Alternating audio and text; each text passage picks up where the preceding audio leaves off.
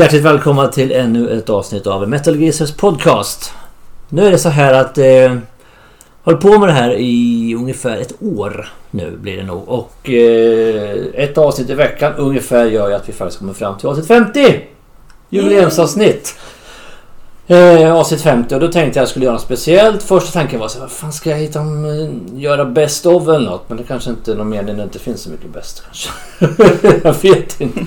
Så då gjorde vi så här istället. Och då har jag faktiskt tagit med, för första gången någonsin, har jag tagit med lite gäster i min podd. Och det ska bli, så idag kommer det bli en helt annan typ av podd. Istället för att jag sitter och kör en monolog kommer det nog snarare vara ett samtal tror jag. Eh, och det, mina gäster är liksom inte mindre än mina egna barn som är här. Så att jag tycker att vi kör väl igång lite grann och ni får presentera er själva helt enkelt. Vilka ni är, lite kort sådär. Vem vill börja? Mm. Vem är du Mattias? eh, ja, det är jag som är Mattias och jag är ju sonen till eh, Metal Geezer kan vi säga. Mm. Och eh, jag hade väl egentligen inga andra val i mitt liv än att följa i samma fotspår. Så jag lyssnar ju på den här musiken också.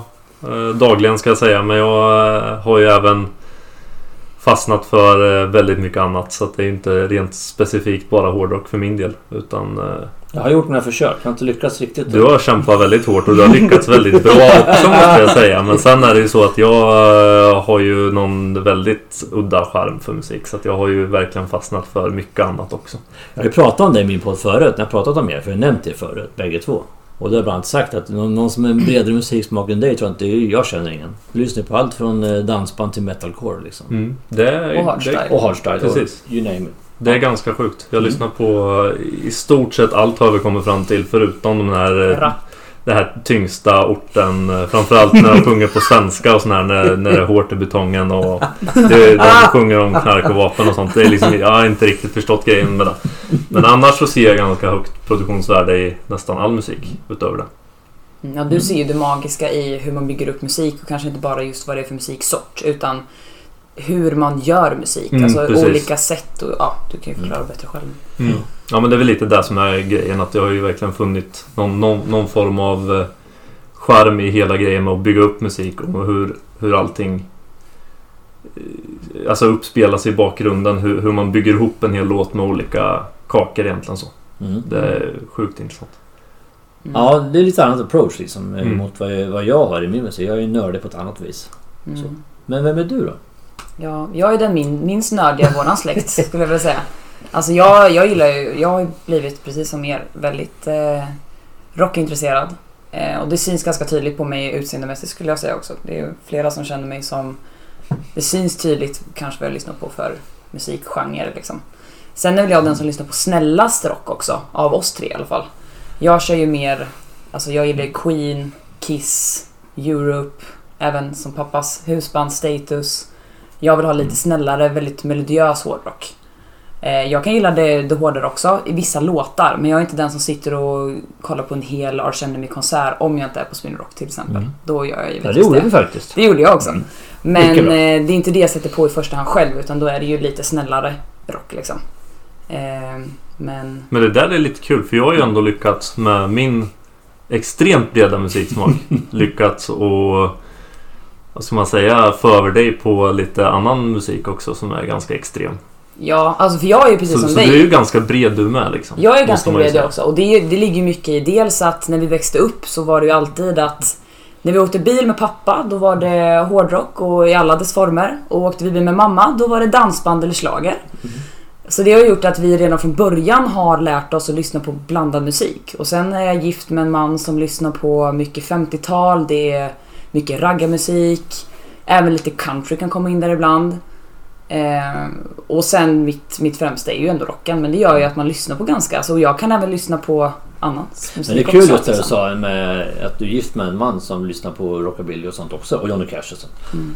Men generellt för oss tre nu i de eh, partnerskap vi befinner oss nu så har vi ju faktiskt eh, väldigt lika musiksmak. Alltså, min sambo lyssnar på hårdrock jättemycket. Mm. Och, Och det gör ju min- det du gör min man också. också då. Och, eh, Det är väl Mikaela som du är tillsammans Mm. Ja, ja, med. Ni har ju precis. väldigt, Ja. Vi landar ju Men- ofta i är jäkligt rocken. roligt. Ja, ja. Absolut. Rocken Alltså- finns alltid där som en röd tråd. Men det är lite det jag kan känna att eh, även om man lyssnar på mycket annat eh, många gånger så på något sätt så kommer man alltid hem till hårdrocken. Ja, Mm. så är det ju. Man, liksom, man kan alltid landa där. Man vet vad man har. Det är och där vad man är man får trygg. och- ja, alltså men jag precis, känner mig är- alltid trygg när jag lyssnar på det och då känner jag mig hemma, som du Det är säger. någon form av stadig grund att stå på hela tiden. Liksom. Mm. Det, Ja. Och det måste ju ligga i att pappa har nötat in Garanterat. all rockmusik Ja men vi hade ju inget annat val. Det var ju, liksom, det, var ju det här som gäller. Liksom. Och det, men det är också lite Det har fan ingen val. det som du påpekade igår när vi åkte bil med min... Jag har även en eh, son som nu är ett år här för två veckor sedan. Eh, att när jag åker bil med honom till exempel, då gör jag ju precis som pappa. Att vi spelar ju främst rock i bilen. Även hemma på dagarna spelar jag alltid min rockspot, alltså min Spotify-lista. Eh, och inte så lika mycket barnmusik om det inte krävs. Det är klart det spelas Babblarna hos oss också. Mm. Men det är väl lite det som kanske du har alltid haft rocken och hårdrocken i, i bakgrunden liksom i vårat liv. Ja, alltid, alltså det det alltid spelats musik hemma. barnvisor på stereon hemma varför man har barn hemma. Jag, eh, jag säger inte att det är fel de som gör det. Men jag eh, har ju inte gjort det jättemycket då. Så. Ja, som exempel kan vi ta, vi börjar fundera där. Black Ingvars har ju band som fanns på eh, när ni var små. Ja, det är bra grej. Och det var ju liksom lite kul för de körde ju... De började med att göra schlagermusik i hårdrockssektion och sen utvecklade man det där och gjorde även barnvisor i hårdrockssektion. Och hur tusan det, är det, det? är, det är Madicken och Pippi Ja. Långstrump och såna här Ja. klassiker fast det är liksom lite mer... Oh, lite mer ösigt liksom. Freduttan dig Freduttan! Vad jävla roligt var Det är lite Ja, intressant där faktiskt. Ja, det var kul. Så att, ehm, ja, men man kan ju försöka styra in sina barn så gott det går. Det finns på Spotify. Mm, finns på. Spotify. För att lyssna för valfri. Men som sagt, vi pratar lite annan musik. Men det är en hårdrockspodd så vi kommer ju att fokusera nu på hårdrock eh, framförallt. Så är det ju. Sen kommer vi säkert sladda in på annat fortsättningsvis med. Men jag- tänkte på en sak du sa Mattias till mig för några dagar sedan. Det som, eh, det som faktiskt är en av hårdrockens absolut stora fördelar. En, väldigt häftig grej med hårdrock. Det är just den samlande kraften som hårdrocken har. Ni sa just att vi kan alltid komma hem till hårdrock liksom. Alltså hårdrockare i sig. Går man på en hårdrocksfestival eller en konsert så kan man nästan bli mörkrädd hur folk ser ut. Men det är ju alltid Mm. så jävla trevligt folk. Och liksom... Man, man det förbrödar väldigt mycket. Och sen har det väldigt mycket över generationerna med. Men det är ingen slump att jag sitter här och pratar med er. Som är 25-30 år yngre än vad jag är. Det är För det har aldrig slump. varit alltså som när vi har ju varit med på konserter sedan vi var i 10-årsåldern liksom. Och även om de ser väldigt läskiga ut, många av dem som du säger, så många kan anse att hårdrockare ser väldigt hårda och farliga ut. Så Alltså det är ju otroligt snälla människor. Man har ju aldrig känt sig otrygg på en hårdrockskonsert. Trots att det kan spelas ganska hård musik så har man ju alltid känt sig väldigt, det är väldigt familjärt liksom. Men det har alltid varit olika generationer från barn till föräldrar till mor och farföräldrar liksom. Framförallt då när det är ren hårdrocksfestival. Ja. Kan jag tycka. Mm. När du blandar in som till exempel Bråvalla-festivalen där Ja. du hade mycket annat. Där var det, ju- det var en helt annan känsla när man var på den festivalen. Det blev, nej, jag skulle precis säga det. För jag skulle precis ta som exempel. Det är jättebra. För att det var, jag hade inte alls den här familjära gemytliga känslan på Bråvalla. Ibland var det nästan lite obehagligt bitvis. Mm. Liksom. För det var Precis. väldigt olika sorters människor som var där. Mm. Och liksom, det är nog bättre kanske att ha nischade festivaler oavsett musikgenre. Då. Liksom, Mm. Just hårdrock är ju väldigt, som Rock är liksom som en stor familjefest bara. Ja. Men Det är jag, allt från jag, småbarn till pensionärer liksom. Och alla liksom gillar samma musik.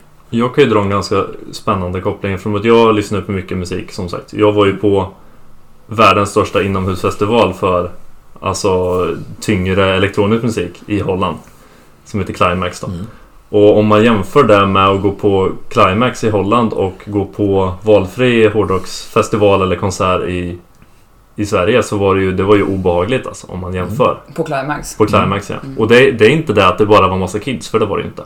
Men det var liksom, det, var- den musiken det lockar en helt annan sorts människor. Det är inte riktigt samma familjekänsla och det är, liksom, det är, en, det är en helt annan grej liksom. Mm. Och det är det som är så skönt med hårdrocken att det Mm. har ju numera så har det blivit det är så, det, det har ju blivit normen lite så. Det är lite Svensson nästan Ja, och nästan alla lyssnar på hårdrock och det är väldigt, ja, Ja. vad ska man I säga? alla dess former. Och det märker man ju väldigt tydligt när man eh, är på någon tillställning någonstans där det är mycket folk. Man börjar prata med folk. Det är ju jättemånga som lyssnar på samma Mm, musik. Som man precis. själv börjar säga åh den låten och den. Så snackar man hårdrock liksom. Och, Mm. och gör man, hittar man någon frände liksom. Man kan snacka hårdrock hur länge som helst. Och det var ju som vi pratade om precis innan vi började spela. Att ta till exempel om du spelar en status-låt, status quo, eller du Mm, spelar en mm. Europe-låt till exempel.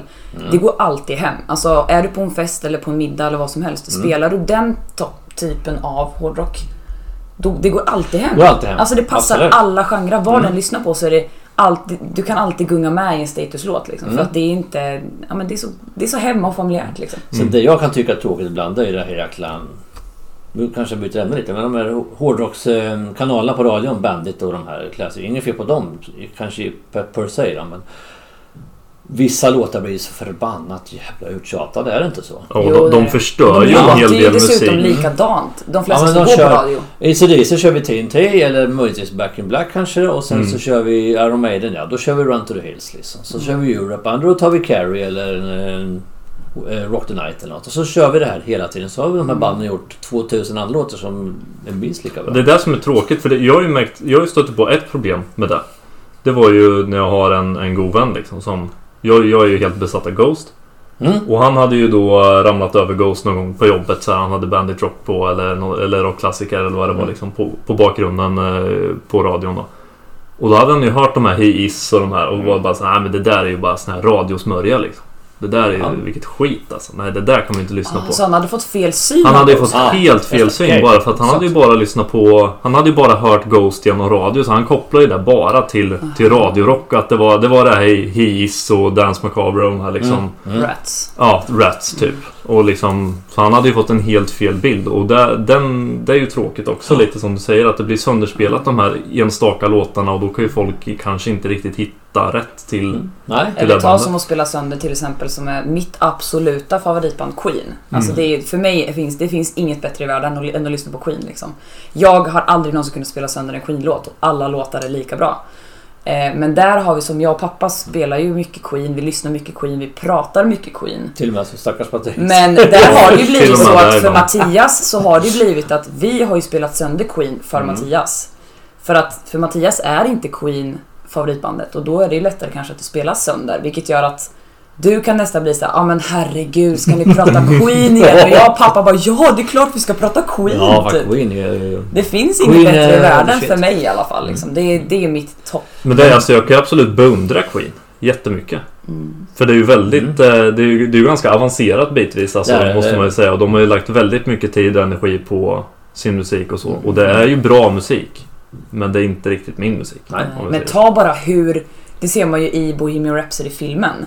Mm. Alltså hur de, hur kreativa människor det var, som, fa- eller var de, Ja, de- vissa av dem får lever ju fortfarande, men alltså hur de gör musik. Alltså det är, Ja, det är- helt otroligt hur man kan skapa musik på det sättet. Och det är det jag kan tycka idag är lite tråkigt och jag kan faktiskt bli lite rädd av att idag görs inte musik på det sättet. Man tar fram en dator och gör musik på det sättet väldigt mycket och det kan jag tycka är härligt med hårdrocken också att där gör man fortfarande musik som jag Sen anser det, det vara väldigt, riktig musik. väldigt olika hur dagens artister gör sin musik. Men sen... eh, Ja, Absolut, ju. absolut. Men det kanske, kanske vi inte ska gå in på här. Nej. För att om, jag, om jag ska börja prata om det, då, då kan vi sitta här ett tag liksom. Så det släpper vi. Ja, men Ja, så- det släpper Ja. vi. Men så här jag jämför. Jag som lirade i band när jag var ung, i, i ålder, eller. Då- På den tiden liksom, satte man sig i replokal och så nötte man och så tränade man och så köpte man Mm. spelningar och så jobbade man sig upp från källarnivå till förhoppningsvis större då. Det, Men där köper jag. Ja, Att det, liksom- att det är annorlunda. Mm. För nu, Ja. nu kanske du lägger upp, du lägger upp en låt på Soundcloud eller YouTube och Mm. sen så bara hoppas du på att den slår typ. ja. Det, blir en, det är en helt annan väg att gå numera. Än vad det var. Det var ju mer Ja, jobb Då var det att mycket göra mer, det var mer passion verkligen på ett annat sätt. Ja, man bodde ju när jag var så. replokal. Man hade ju en dröm liksom. Jag skulle bli rockstjärna liksom. Och det var det enda man höll på med. Mm. Det var ju... Betygen gick ner i källaren liksom på gott och ont. Men liksom... Ja, det var det värt. Ja, precis. Det vart ju något av det ändå. Ja, det blev det Ja, slut. dock blev du ju ingen rockstjärna då, men Ja, du det blev ganska det bra inte. pappa då tycker Ja, jag. det får ju, får ju duga. Ja, det är bättre att låta andra som är skickligare på att göra musik få, få göra den då. Det här, den här rockstjärneyrket då, det får vi liksom skicka i generationer då. För det var ingen av oss två heller som lyckades. då, Nej, Men jag det ju- tänker att vi nej, satsar fan. på Det ju min tio son. Ja, Vi Tio precis. satsar får på vi. Theo. Alltså han, han är på god väg. Alltså han gillar att spela musik med sina leksaker och han är väldigt bra på att höras. Så att Mm. eh, det kanske finns hopp om eh, den yngre generationen. Men om vi, om vi laddar allt på Ja. hand då, då behöver inte jag pensionsspara. Nej, Nej, det har jag sagt. Så härmed lägger vi ner vårt pensionsspar. Ja, jag satsar allt på Theo. Ingen press. Nej. Nej men det är lite intressant det där. Men jag tänkte... eh, Konserter, vi pratade, vi pratade lite om våra konserter tänkte jag, som vi varit på. Vi har varit på jävligt mycket konserter. Förr åkte jag alltid på konserter med mina kompisar givetvis. Eh, Och gör Sen fortfarande blev, av vi- och sen blev vi dina kompisar. Nej, och sen har det faktiskt blivit väldigt mycket med er, vilket är jävligt roligt. Eh, Mm. Och nu kommer det bli mycket med Helena som jag bor ihop med också där som gillar samma musik. Men nu har ju Corona kommit i vägen så det har inte blivit så mycket. Men... Ja, just i år har det varit... eh, Jo, i år har det varit... Vi var faktiskt på en konsert i, i förra veckan. Det var ju fantastiskt kul. Mm. Vi fick gå och se Chris Bay som är sångare i Freedom Call och som bara får sitta, han sa det själv, Chris Bay när han kom upp på scen. Fan det här är häftigt att få, få uppträda inför folk. Vad roligt sa jag. Jag har längtat efter det här sa han verkligen så genuint glad. Mm. Och vi satt liksom ett sällskap. Han hade ju satt en gräns på 50 pers. Så vi satt vid bord och käkade och sen lirade han akustiskt i ett hörn där. Så Och det är ju ganska, det var ju som vi pratade körde om. sina Att det, Freedom Call-låtar fast akustiskt då. det är ju ganska häftigt. Du får en helt annan... Det är en helt annan grej att sitta på en sån Mm. intim spelning än att gå på Sonisphere till exempel som vi tre var på. Denna fantastiska blöta festival. Det var lite senare. lättfuktigt. Det var, kan man minst sagt säga. Maten Ja. var väldigt eh, sopplik. Ja. Mm. Skulle jag vilja Det mesta var ungefär soppa. Ja, det skulle jag säga. Förutom eh, musiken. då. Den var bra väldigt bra. faktiskt. Mm. Ja, det var en jävligt bra. Jag ska bara avsluta Chris Bay lite grann. Att, eh, eh, tappa tråden lite här. Men vi pratade ju om små konserter. Men just bara få gå på konsert. Bara det vi kände så här. Vi längtade ju liksom hur länge som helst efter bara få gå på en konsert. Så ju, man såg det på honom. Det var lysigt. Han var så jävla glad att få spela liksom live och prata med folk. Och liksom Ja, för det, det tror jag många Bara av det. de här som... Och han sa det, det var intressant. Han är väldigt mycket mellansnack. Han är ganska rolig den där eh, tysken då. Han sa liksom att det, det går ju inte att leva på det här nu. Så, så jag kör liksom grönsaker till dagis och sånt normalt på vardagarna. Det är vad jag gör nere i Tyskland. På tal om att vara kreativa. Men han sa det är lite grann samma som att vara på turné sa han. Jag packar in och så packar jag ur och sen så är det samma grej. Fast istället för instrument så är det grönsaker då. Man ska se Men- livet på den positiva sidan. Ja. Så han sa för första gången på 30 år så bidrar jag till samhället sa han. Efter att ha varit rockstjärna i 30 år, eller rockartist. Så. Nu bidrar jag till samhället på något bättre sätt. Nu, liksom. Det tog 30 år sa han innan jag blev vuxen. Ja. Nej men man ser liksom, det är ju otroligt behov. Men eh, Mm. Men alltså Sonisphere, vi Ja, måste, vi vi måste måste, nästan ju ta in, prata ja. om det här blöta Sonisphere. Alltså, vi ska ju vi ska ju prata om en del konserter har vi sagt då. De som vi varit på. Som sagt, Vi kommer ju missa en del också för... Kommer absolut att göra. Vi har ju varit på extremt mycket. Så det kan hända att vi återkommer. Mm. Så Det är kan det inte bli. omöjligt. Det är inte Inte omöjligt. Eh, Vi har varit på, eh, innan vi går in på Sony Sphere så kan jag säga, vi har varit på Sweden Rock tillsammans alla tre en gång va? 2013 var vi alla tre. Ja. Och du och jag har varit har tre du och jag gånger. varit två gånger till. Vi 16 och 19. Ja precis. Och då var vi ju... 16 var bara en dag och 19 var vi ju Mm. tre dagar. Just det. Men sen har ju vi gått på andra Mattias, du och jag, på andra eh, utöver det. Vi har ju varit på... Ja, vi har ju varit på min... Alltså på... Inte på just festivaler så, men vi har ju varit Nej. på mycket små endagars... Vi har ju också varit på ganska mycket grejer. konserter. Det vi har varit på festivaler som inte du har varit med mycket, det är faktiskt Skogsröjet. Det har vi varit på flera gånger. Bråvalla har jag heller inte varit på. Ja, Vilket vi har är varit på Big. Four, Inflame, Scandinavium och det är ju det Ja, är ja, massa Maiden, sådana grejer som man eh, ganska lätt kanske Vi har ju glömmer sett bort hast. på Kiss och Ja, vi har varit på eh, och- Ozzy på eh, Stockholms stadion ihop till exempel. Var vi. Mm. Men alltså, det, vi kommer säkert att missa massor när vi sitter och pratar. Vi har sett väldigt Eh. mycket olika typer, både på Mm. konserter i olika storlekar och festivaler i olika storlekar tillsammans. Eller ensamma med pappa eller med Oscar har varit med. Mm. Och, Som jag var inne på. Stackars Oskar som har en jävla otur. ja. precis. Med vissa konserter. Nej men jag tänkte, ska vi fokusera lite på Sonnet 4 som ju var en fantastisk festival. Egentligen. Rent den- musikmässigt. Musikmässigt ja. Och den levde ju några år. Jag vet inte hur länge år de körde den i Stockholm. Här var ju, de körde den i alla fall 2011 vet jag. Och så vet jag inte om de körde ytterligare något då. Men 2010 var första året de körde den i Stockholm, i Sverige. Det är ju en sån här Men festival det är som en sån här vandrings... Ja, den finns på fler ställen. Ja. Eller fanns i alla fall. Men jag skulle säga att den festivalen är ju för mig som är lite mer kräsen med min hårdrock. Jag är lite, jag är lite mindre i mitt utbud på vad jag tycker är bra hårdrock. Jag är ganska... Mm. Och Sonisphere är ju den som har haft absolut bäst lineups för mig. Där tyckte jag i stort sett alla band var bra. Förutom Slayer och Anthrax. Mm, som jag tycker är jättebra. Annars så tyckte jag att alla band var bra. Även Iron Maiden som jag egentligen kanske inte lyssnar jättemycket på och ändå har jag lyckats se dem två gånger live. Det är fascinerande faktiskt. Eh, men, och de, det är ju bra musik men det är, där kanske ni har spelat sönder Maiden lite för mig. Ja, för jag men- tycker men inte jag- det är så jag- bra. Så som vi har spelat sönder Jag Queen tänkte nästan dig. säga det, att det är ungefär där... eh, Där du, Thomas, står i mitten. Ja, nog. och- ja. Gemensamma Mm. nämnaren Och vi- så att säga. Ja, precis. Och du har ditt lilla, inte agg ska vi inte säga, men du, du har liksom din, din lilla fientlighet mot Iron Maiden där jag har min lilla fientlighet mot Ja. Queen. ni- är lite samma sätt. trötta Ja, egentligen ni, ni har ju bägge respekt för respektive band fast ni Absolut. lyssnar inte på dem. För Iron Maiden är ju annars min typ av hårdrock. Mm. Så att, och det är ju bra musik men det är inget jag sätter på själv och det är nog för att det är lite sönderspelat. Du var ju väldigt inne på Iron Maiden Mattias när du var lite yngre. Ja. Och då spelades det, skulle det bara spelas Iron Maiden när vi åkte bil? Hela tiden. Men det det var ju då blev. Mikaela lite trött på det Alltså faktiskt. Maiden är ju ett band som eh, med sina imager och loggor så att även tilltalar mycket kids liksom med sina Mm. tröjor och det här. Ja men det, Det, ju, ser man ju på festivaler. Ja, det är ja, ja. väldigt Mm. mycket Iron Maiden t-shirt på festivaler Jag tror att Iron Maiden är nog alltså, absolut en av de... Alltså Iron Maiden tillsammans med Metallica och AC/DC de här Mm. stora jättarna. Är nog en, alltså det är nog väldigt betydande för att folk hittar in i musiken. Det tror jag. Så kan det nog vara. Just yngre generationer så. Mm. Genom sina föräldrar då givetvis. Ja, ja absolut. Precis. Och Maiden, jag vet du har sagt det. Att du kan alltid komma tillbaks till Maiden liksom. Ja, De är det. finns alltid där. Mm. Eh, och det är som man har i vissa band. Du har ju, du har ju Queen till exempel. Mm. Och jag som är uppväxt med Status Quo är ju ett band som jag liksom lyssnade på Mm. sedan jag var tio år. Liksom. De finns ju alltid där också. Då. Plus ett antal andra. Men Man har ju alltid sina favoriter. Alltså, Mm. Jag har ju mitt Queen och sen har jag Kiss. Och även Europe tycker jag är ju fantastiska också. Mm. Du har ju Maiden och Ghost och Mm.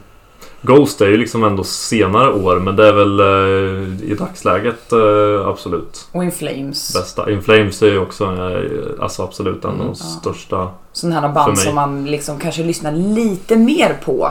Mm. Ja, även men om man lyssnar på brett liksom. Nej, men det är som du sa till mig när vi började spela in det här att jag har ju snöat in fullständigt på Arch Enemy. Det vet jag att jag har gjort. Mm. Jag erkänner, jag är den första erkännare. Jag har verkligen gjort det. Men det är ett band som jag har lyssnat på Men, i... men du har ju... Jag har lyssnat på dem i 15 år har jag gjort. Men Mm. det är kanske först, eh, först senaste två åren som jag verkligen har snöat in på dem riktigt mycket. Men det är mycket för att du liksom, har en eh, sambo som också gillar och Ja, känner ja, väldigt ja. mycket. Så Mm. det blir att ni har ju det Vi lyssnar på det väldigt mycket hemma liksom. i bilen och så jämt. Liksom. Precis, och som jag har...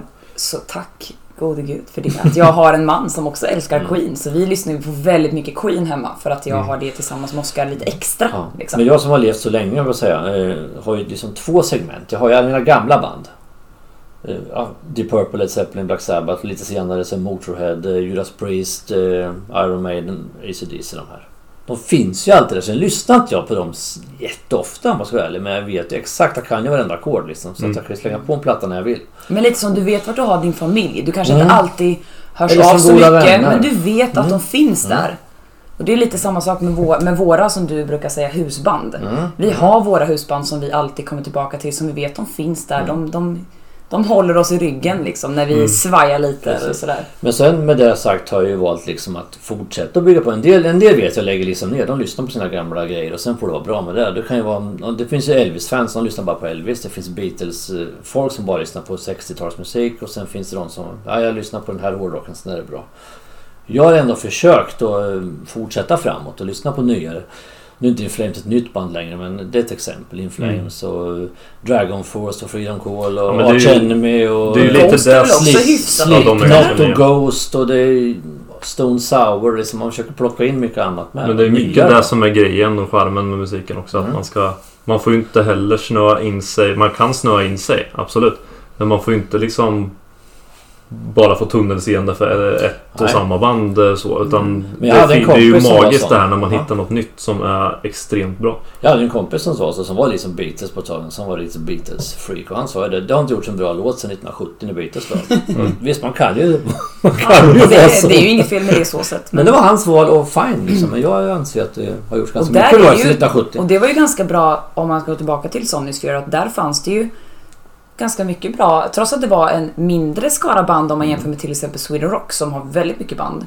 Så var det ändå en ganska bred eh, musik, alltså en Mm. mus- bred genre inom hårdrocken på Sony Sphere. Vi kan ju rabbla vilka det var faktiskt. Så vi, Iron Maiden headlinar ju. Sen Du har det här i huvudet alltså? Ja, jag tror jag har. Är du förvånad? Ja, du är att pappa har det i huvudet. För det har ju inte vi. Någon, någon skada är det ju. Det kan vi ju... Ja, Det, kan vi, det, måste, det måste vi ändå bara nämna. att Där, har, där delar ju inte jag och Mattias pappas musikintresse i att ha koll på exakt vilket årtal, vilken låt släpptes på vilken skiva.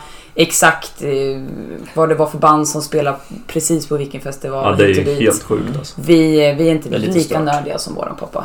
På den punkten. Nej. Men rabbla du gärna. Ja, vi kan vända från andra hållet. Tar från minst till största så var det Imperial State Electric började ju festivalen. Har jag inget minne av. Nej, vi var inte där. Vi, det var, därför det jag inte enda det. bandet vi inte såg. Men sen utöver det så skulle Black Sabbath ha spelat. Eller då, de hette Heaven and Hell då.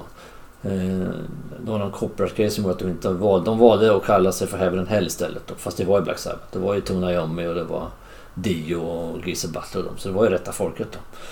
Men så fick ju, fick ju Dio cancer så de fick ju ställa in. Han avled sen.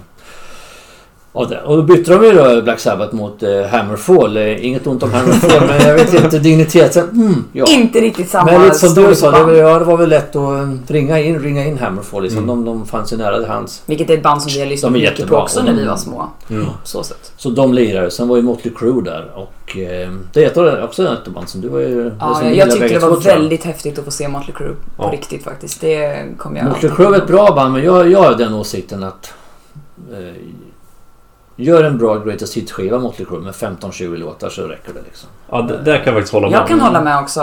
Eh, faktiskt. Sen tycker jag att det är ett ganska häftigt. Jag vet inte, jag tycker att de, De har har lite... Ja, de En har, de har ju verkligen en stil och en hel... eh, Ja, det- man det kan tycka vad man vill om, eh, om det, ni som har eh, kanske läst Mm. eller sett filmen, även om dem. Men jag jag, läst tycker ändå att de är och... lite häftiga. eh, ja, eller boken, häftiga. filmen kan vi. Filmen det är ju ett helt avsnitt bara att diskutera den. Det är ju din... Jag älskar filmen. Du Jag, hatar jag gör filmen. inte för jag tycker att ja, boken tyckte jag på sitt sätt var både förfärande men ändå eh, fascinerande. Men filmen tyckte jag Mm. inte. Men den, det kan vi köra lämna Ja. därhän. Eh, Motley Crue och sen var ju Iggy Pop där och det var lite udda. Det var och häftigt. det är jag jätteglad att få sett honom. Har jag, Mm. min, har jag minns jag fel? Eller låg han och typ kravlade Ja, på scen kravlade. på alla fyra där i regnet? Det bara Ja. öste ner och han Det stod och och han kravlade kravlade på scen. bland publiken men det brukar han göra. Alltså vilken Ja, fantastisk. Ja. konstig, härlig människa. Och, sen, eh, och det är jättekul att ha sett honom för det är ju en legend liksom. Mm. Sen var det Slayer och Anthrax. Mindre kul för mig. Eh, jag, Gött. jag, tror faktiskt, jag tror vi åt en eh, sönder eh, regnförstörd tacotallrik där under eh, Anthrax eller något sånt Mm. tror jag. Men vi lyssnade Mm. ändå på. Ja, jag gillar ju dem. Både Slayer och Anthrax. Och sen var det Cooper. Men, men var det här andra gången vi såg dem eller var det första? Det här var Vilka första tänker du på? Slayer eller Anthrax? Ja, både och. Mm, jag tror nog att det var... Vi såg dem på Sweden, vi såg dem på Sweden Rock. Det Mm. var ju 2000 Mm. när vi var själva. Anthrax 2000. har vi sett både på Bråvalla och på um, Ullevi. Mm. Big Four. Men Mm, det var efter. precis. Det var ju efter. Jag tror nog att det var första gången vi såg bägge dem faktiskt. 2010. Mm. Jag tror det. Så var det. Mm. Ska vi låta det rabbla klart? Ja. Alice Cooper. Sen var det Alice Cooper. Och sen så var det Maiden. Som, eh, som headliner. Mm. Det var de. Det var en fantastisk liner. På en dag slänger de in allt det där. Och eh, Mm. Vi som även gillar Slayer och Anthrax tycker det var väl inget som inte var bra. Egentligen Kanske rent, det vi missar då, för det vet vi inte. För det, var såg Det är ju. Nick Andersson från Helicopters då och inte Ung, det är hans band då. Aha, okej. Eh, eller var då, det finns inte kvar nu. Så att det var väl...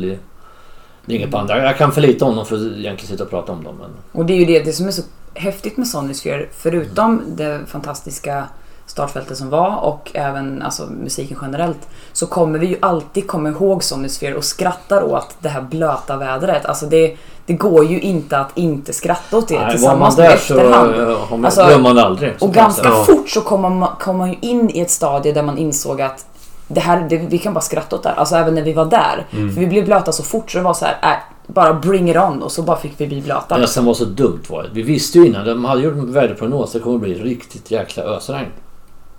Och sen kom vi upp till Stockholm eh, och då var det jättefint väder på dagen. För det var fint. Det var blå Mm. himmel och lite stackmoln när vi kom till Stockholm.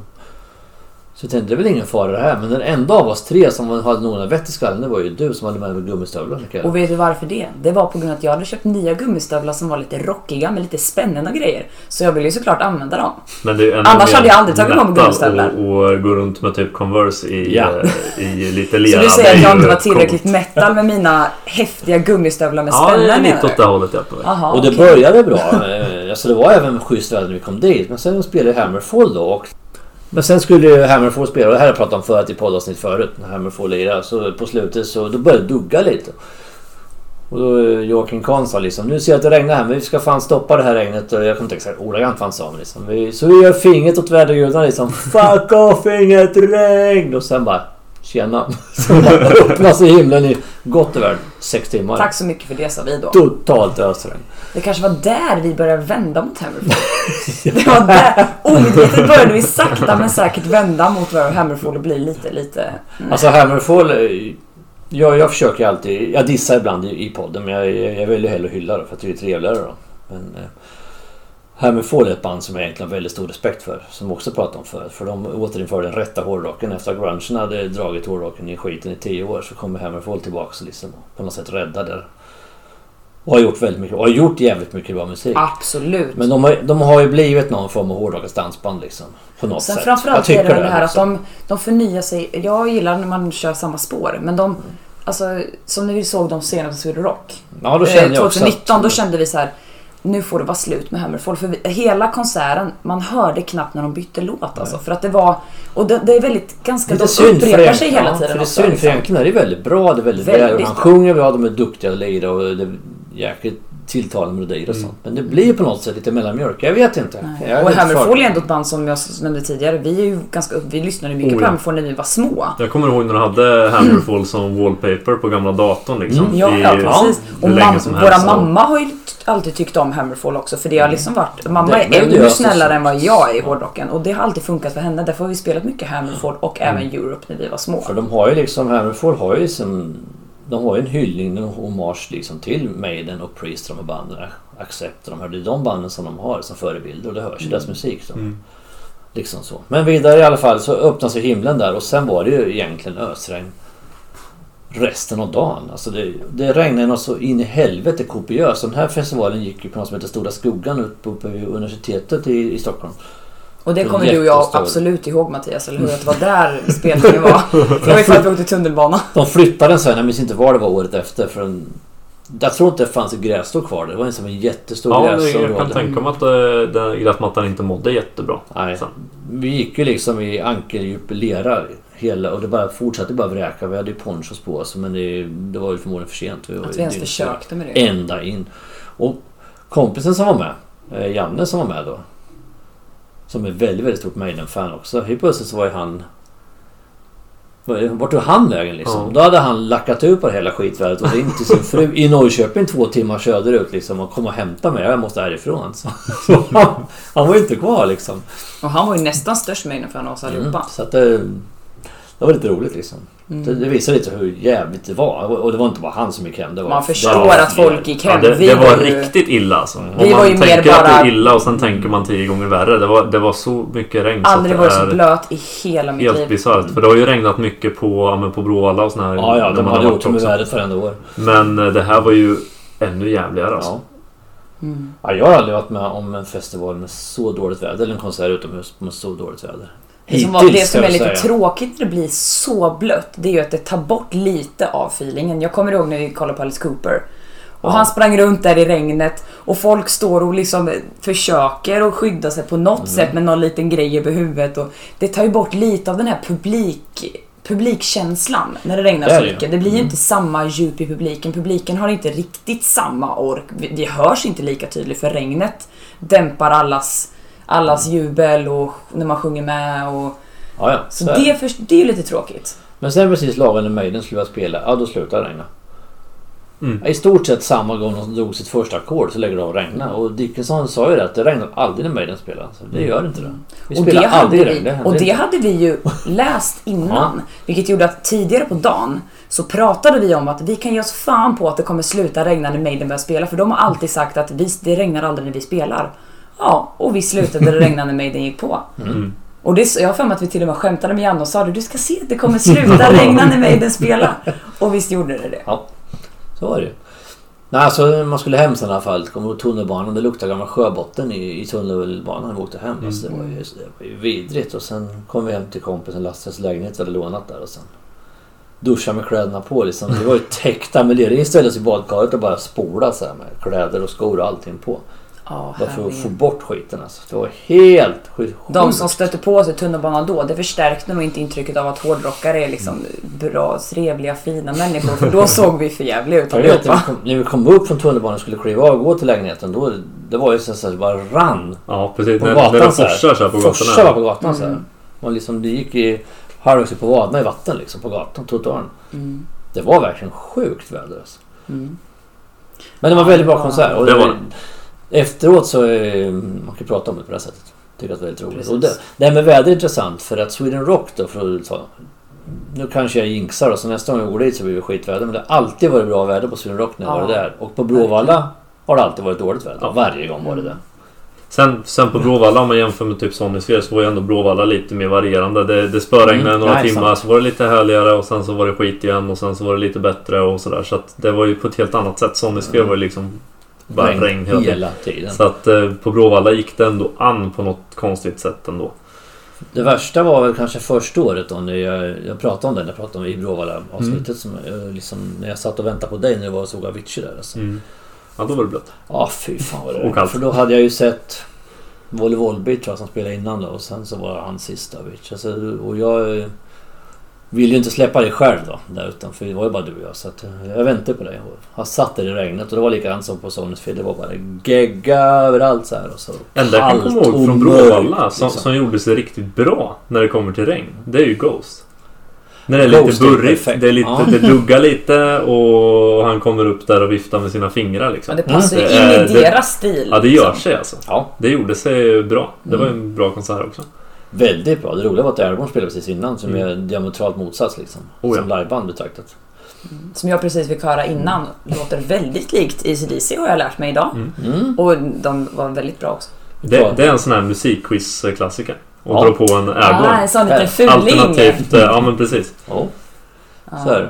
Men Sweden Rock däremot, där har det ju alltid varit de tre Det har varit lite kallt på nätterna sådär som det kan bli mitt i början på juni men alltså alltid varit soligt. Ja, ja. Vi Alltså, har kunnat dagarna gå i liksom 30 grader eh, kortbyxor och. Mm. kortärmat liksom och Alltid bra väder. det har varit jättebra. när vi var 2019 förra året då vet jag att det regnade när vi skulle in och se vilken dag det nu var. Rörde ihop dagarna här men Danko Jones inledde, det måste vara sista dagen. Ja, just det. Då regnade det ganska rejält. Det åskade gjorde det. Så På morgonen ja. Ja, Mm, och så vi sa vi åker in i alla fall. Vi bodde ju ett par, par mil därifrån. Fyra mil bort bodde vi. mm. Så det tog en stund att köra. Vi sa vi åker in och tittar då. Så då, då lagom när vi kom dit så slutade det regna.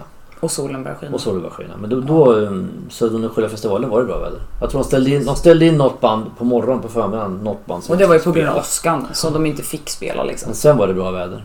Mm. Så Sweden Rock alltid då, då när vi var 2013 var det ju superväder alla dagarna. Då var ju till och med, Mattias jag vet inte om du kommer ihåg det, du och jag så hade vi med oss eh, en familjevän, granne till oss när vi bodde i Göteborg allihopa. Eh, vi, det var till och med så varmt så att vi, under något band vi som vi inte lyssnade så mycket på, då åkte vi, gick vi iväg och eh, var tvungna att gå ner och typ bada fötterna eller någonting. gjorde vi ju sjön som ligger bredvid, Mm. lite längre bort. Bara för att svalka av oss för att det var så varmt. Ett annat minne från Sweden Rock. När Mm. Paradise Lost eh, avslutade någon dag. Regnade det då eller var det bara kallt? Det var kallt. Det var kallt. Var det? Det var inget Mm. regn. Nej. Nej. Det var eh, tredje dagen 2013 när Rush headlinade. Just det. Och sen efter Rush så skulle Paradise Lost spela. Och det var väl du och jag som pushade på att slå och se dem Mm. egentligen. För att då ni andra hade inte har större koll på dem. Jag har inte ens minne av att vi har sett Paradise Lost. Eh, Svinbra alltså. Skitbra. Det verkar Jätte- jag inte tycka för jag kommer På, inte ens på ihåg tal det. om band då som kanske i sånt fall eh, skulle kunna funka när det regnar och är kallt och Ja, burrigt och ah, skitväder. verkligen. Sån musik skulle, alltså just Paradise Lost skulle absolut kunna funka om det regnar. Mm. Det skulle kunna göra sig på Det är ju dyster goth metal liksom. Det är dystopiskt och tungt liksom. Och Okej. lite sådär. Men ändå melodiöst. Ändå. Ja, men det är, det är ju så här tungt eh, melodiöst och lite mörkt och ja men det... Det var en jävligt bra konsert. Jag är jätteglad att vi såg den. För samtidigt som de spelade ju faktiskt Avantasia på den andra sidan. Som Mm. jag också jättegärna hade sett. Så man får- fick liksom där. var väldigt bra. Men Mm. jag är jätteglad att du såg Paradise Lost. För den, jag tror inte de... Där jag tror väl att de är svårare att få tag på Ja, i det Sverige. känns så. Ja. Och, och se dem har live. varit flera gånger Så. efter det i Sverige. Så att, och det tror jag- Precis. Ja, så att, mm. Mm. Jag tänkte vi skulle prata, nu har vi pratat om Sony Sphere. Har vi gjort. Och lite grann Bråvalla. Skogshöjd har vi inte pratat någonting om än, men det kommer vi säkert in på. Men jag tänkte vi skulle prata lite Sweden Rock. Eh, Mm. lite grann sådär. Jag kommer att göra en special om Sweden Rock sen, precis som jag gjort om Röjet och eh, Bråvalla. Så, och då kommer, då kommer jag komma in lite mer på min personliga vinkling. Då, men jag tänkte gå igenom det här som vi har varit på. Mm. Och nu delade. kan, eh, kan ju Mattias koppla av en liten stund i början Ja. här. För vi tar de som du och jag har varit på Mikaela. Ja. 16 och 19. Och eh, 16 går ganska fort att avhandla även om det, hade, det var en lite speciellt på sitt sätt. Vi var faktiskt bara nere en dag. Vi hade inte tänkt åka dit heller.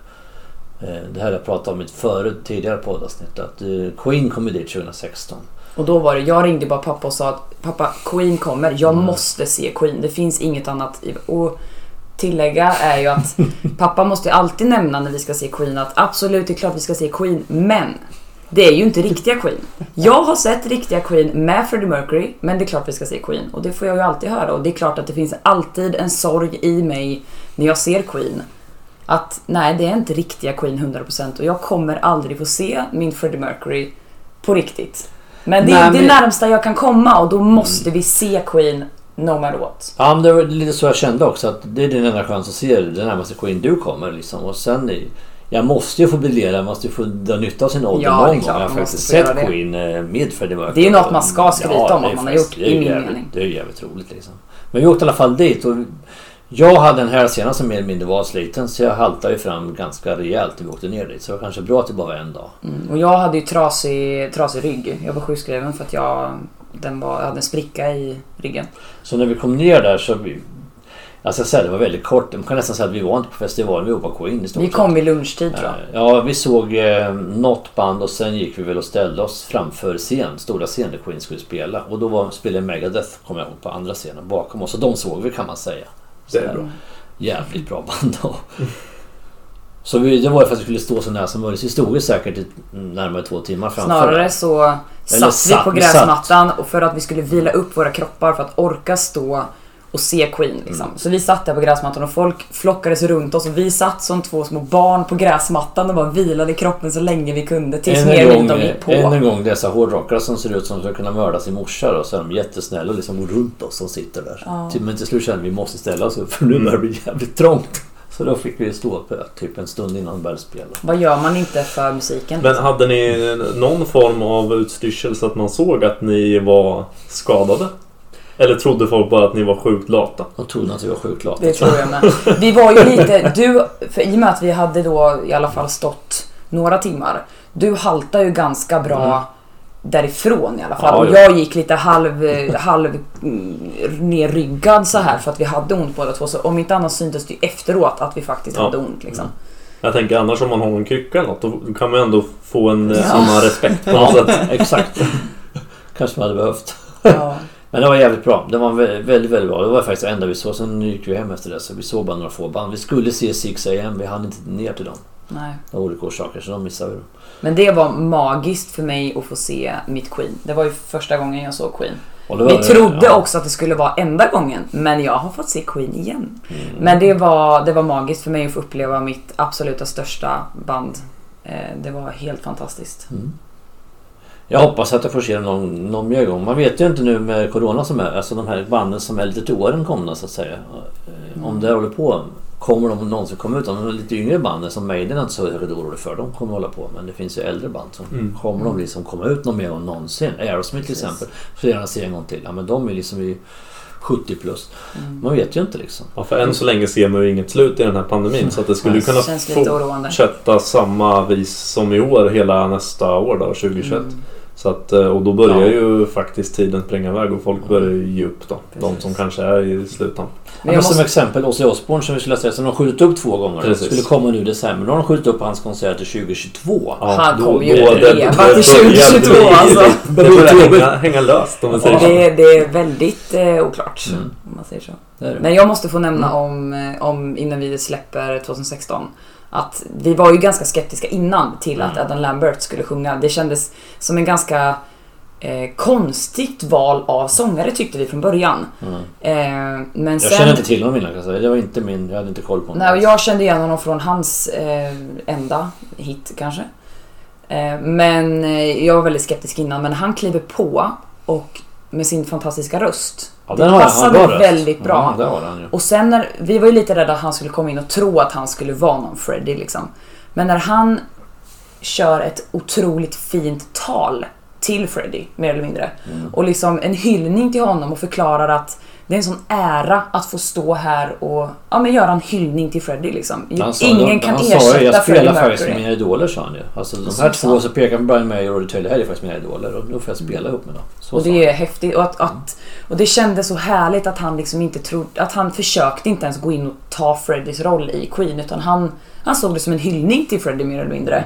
Eh, och det tyckte jag var så häftigt att få se. Det är Liksom. nog enda sättet tror jag kom undan Ja, också. precis. Absolut. Men han gjorde det på så fint sätt. Alltså, det var nästan så jag blev, jag blev tårögd liksom.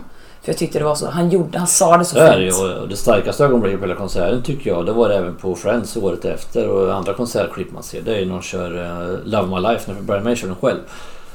Eh, Mm. På akustisk gitarr ensam och sen lägger de upp Freddie då på sista versen bakom. Från, Ja, eh, alltså. Då måste ju till och med du bli ja. lite rörd Mattias när, Och- när det sker. Men Liksom. till och med Brian May liksom blir tårögd efter alla de här åren liksom. Det, det är häftigt. Ja. Är det. ja, det är fint det. Nej men vi släpper 16 och går till 19 då för det händer en del eh, innan vi går in på, på eh, 13 då där vi var alla tre. Du får hoppa in och säga något om du vill. Det är inte förbjudet Mattias. Ja, nu pratar ni ju Queen så jag är lite... Ja, jag håller mig verkligen i bakgrunden. Queen var ju inte där 19 då. Nej, precis. 19 skulle vi åka och se, då var ju tanken Eftersom ditt andra favoritband är Kiss. Då skulle de Ja. komma på sin eh, avskedsturné för vilken gång i ordningen är oklart. De har ju gjort några stycken avskedsturnéer. Mm. Men det här var i alla fall deras avskedsturné. Och då skulle vi se dem igen då. Och då var vi jävligt skeptiska för vi hade sett dem då på Sweden Rock 13, vilket vi kommer tillbaka till, när, när Paul Stanleys röst började krackelera lite. Och sen Skandinavien då. 2017 var ju det och det var ju som jag sa då i den, pratade om det liksom att det var ju nästan kriminellt att ta betalt för att han sjöng så jävla illa. Och vi Så- var ju ganska så vi var lite tveksamma innan. faktiskt. Det var ju nästan som att prata så här. Ska man? Och jag bara, ja fast det är mitt andra favoritband. Jag kan inte inte gå. Det är klart jag måste se Kiss avskedsturné. Och när det dessutom är Sweden Rock, det är klart vi ska gå liksom. Ja, och nu kör de med singback då, vilket är en styggelse i sig. Men hellre en singback då än en att det lät som gjorde 17. Ja, faktiskt. Men sen visade det sig då att Rainbow skulle komma på lördagen.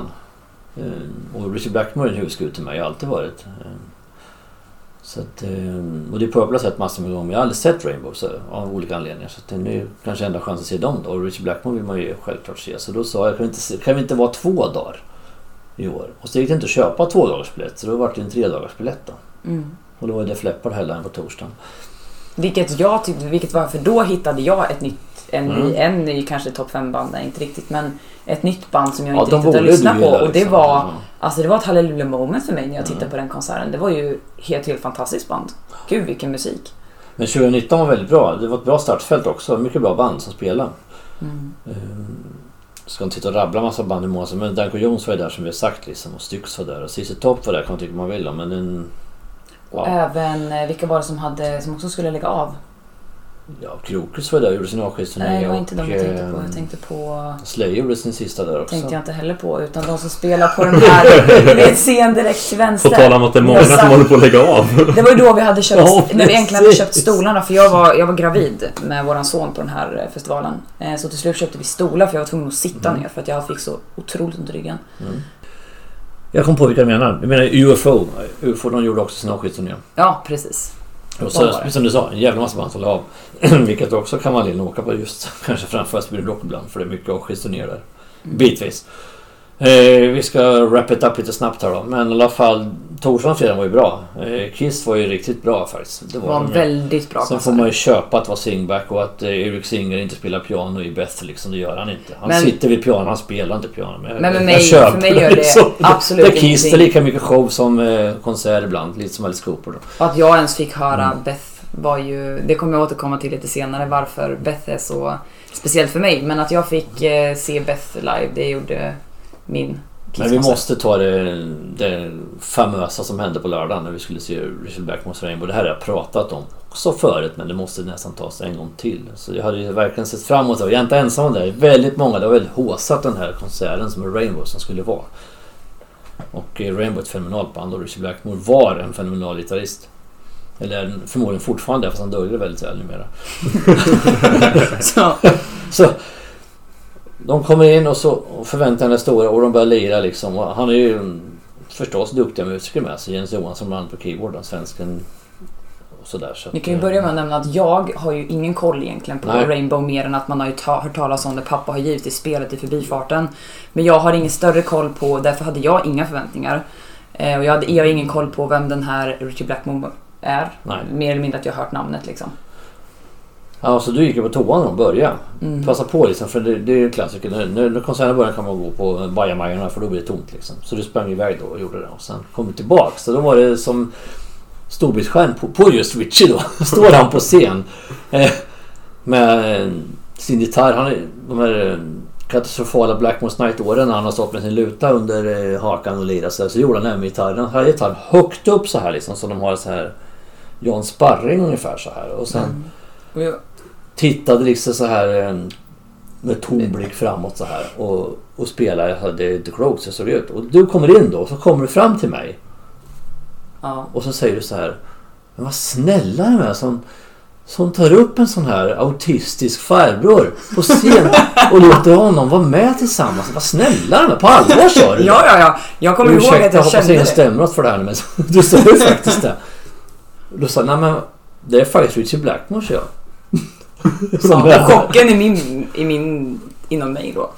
Och jag, jag har aldrig varit så besviken på en konsert i hela mitt liv. Det var en katastrof liksom. Och jag tycker Richie har kastat bort säkert 15 år av sin hårdrockskarriär när han liksom slutade spela i Rainbow och först hoppade av i Purple och sen körde Rainbow något år och sen la med det här och sen började spela någon form av eh, Ja vad ska man säga, gammal medeltidsmusik eh, då. Han bytte ut gitarren mot en lutare och så tog han på sig näbbskor och medeltida rock och någon jävla narrhatt på huvudet. Så åkte han runt i England och spelade på här slott liksom. Och spela.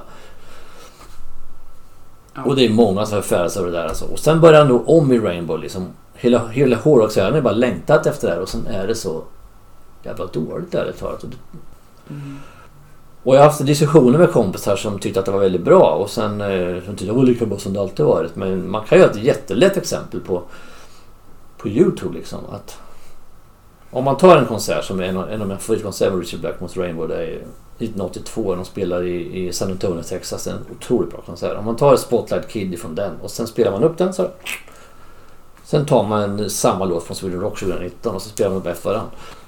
Det är som två skilda band liksom. Ja, men det kan ju även vi se att Ja, eh, det är en annan person liksom. Eller man ska säga. Och det är så ledsamt att se liksom. Och det är så jättetråkigt. Och många gick ju därifrån. Jag tror aldrig någon har, att så många har lämnat en headline-konsert på Sweden Rock alltså, som, som gick därifrån i förtid. Men jag kommer Jätte- ihåg, jätte- jag kommer jag ihåg tycker- det så... Jag tycker det sker. Jag ska inte bara prata, slå ner på det. Jag tycker egentligen bara att det är jävligt sorgligt. För att det, Ja men det är alltid Det är det. Det är ju sorgligt när band Hjältar som har varit så otroligt stora och är jätterespekterade på något sätt försöker att jag tycker komma han- tillbaka ja. och hämta lite mer och det blir liksom inte riktigt bra. Jag kommer ju Nej. ihåg det i slutet på konserten. För jag, jag som inte hade några förväntningar tyckte att det var en, men det var en bra konsert liksom. Så kommer jag ihåg att jag sa det till pappa i slutet. Men det här var ju en bra konsert. Och pappa, alltså jag såg besvikelsen i honom. Han bara Nej, typ. Alltså han var Mm. jättebesviken och, in, och sen förklarade ju pappa hela, hela storyn med, det hade ni för sig nämnt även innan, Mm. hur det var där och hur han har gått ja, The Purple och Rainbow och Mm. hur han funkar som musiker och eh, Han är en väldigt excentrisk person. Han är en konstnär med allt vad det betyder liksom, på alla sätt och vis. Väldigt, väldigt excentrisk och egen person. Då, så att, Mm. Och det är ju någonting som jag, det jag också pratade om under Sweden Rock, att jag har ju så svårt för det här att för mig är det att det spelar ingen roll, nu, nu kanske jag, eh, vad heter det, svär i kyrkan, men jag tycker att det spelar ingen roll hur, hur stor musikikon du är så har jag lite svårt för att man beter sig lite. Alltså Richard Blackmores det här, även om det är häftigt att se vilken respekt han har uppe på scen, hur han bara mer eller mindre kan titta på en person och de gör som han säger. Men jag har ändå lite svårt för att man behandlar folk på det sättet. Precis likadant som Ingrid Malmsteen till exempel Mm. också har den approachen. Och jag är lite så här. Bara för att du är en ikon betyder inte det att du kan behandla folk hur som helst. Men det verkar som att i rockvärlden så bara det, det är något speciellt med de här personerna framförallt. det att några. de Ja, har respekten ändå och de är magiska fast de beter sig kanske Mm. lite illa många gånger. Och om någon tycker att, här, att jag liksom raljerar väl mycket om, om, om den här konserten så är det bara att gå in på Sweden Rocks egen liksom. Alltså festivalens egen recension av konserten. De tyckte ju själva att det var en av de sämsta konserter de har haft liksom. Som de har signat någon gång. Ja. Är, är, de, är inte rädda själva för att säga de största besvikelserna de har haft? Och det, är som det säger ju ganska mycket ändå. Ja men det gör tycker det. jag. Och det såg man ju även på folk. Man hörde ju liksom snacket efter. Det var ju, det var ju nästan bara liksom, men herregud. Det här var ju inte det Rainbow jag kommer ihåg. Mm, eller, nej. ja men fan vad besviken jag är liksom. Det var let's mycket sånt dogs snack. lie kan man säga. Mm. Eh, vi släpper 19 tror jag eh, och går in på 13 istället. Mm. Så vi får med den tredje parten här i det hela. Lite Är grann. du här Mattias? Ja, det är Välkommen! att jag sitter här i bakgrunden och lyssnar. Ja, 13 var ju som, eh, som sagt. Jag har varit på Sweden Rock några gånger till och det kommer komma tillbaka när jag gör mitt specialavsnitt. Men 13 där så var det ju det är nog det bästa året jag varit på. För att ända från Sonata Men det var ju för att jag var med. Ja, givetvis. Förstås. Jag skulle just komma till det. Ja, Sällskapet ja, det är klart vi skulle komma till det.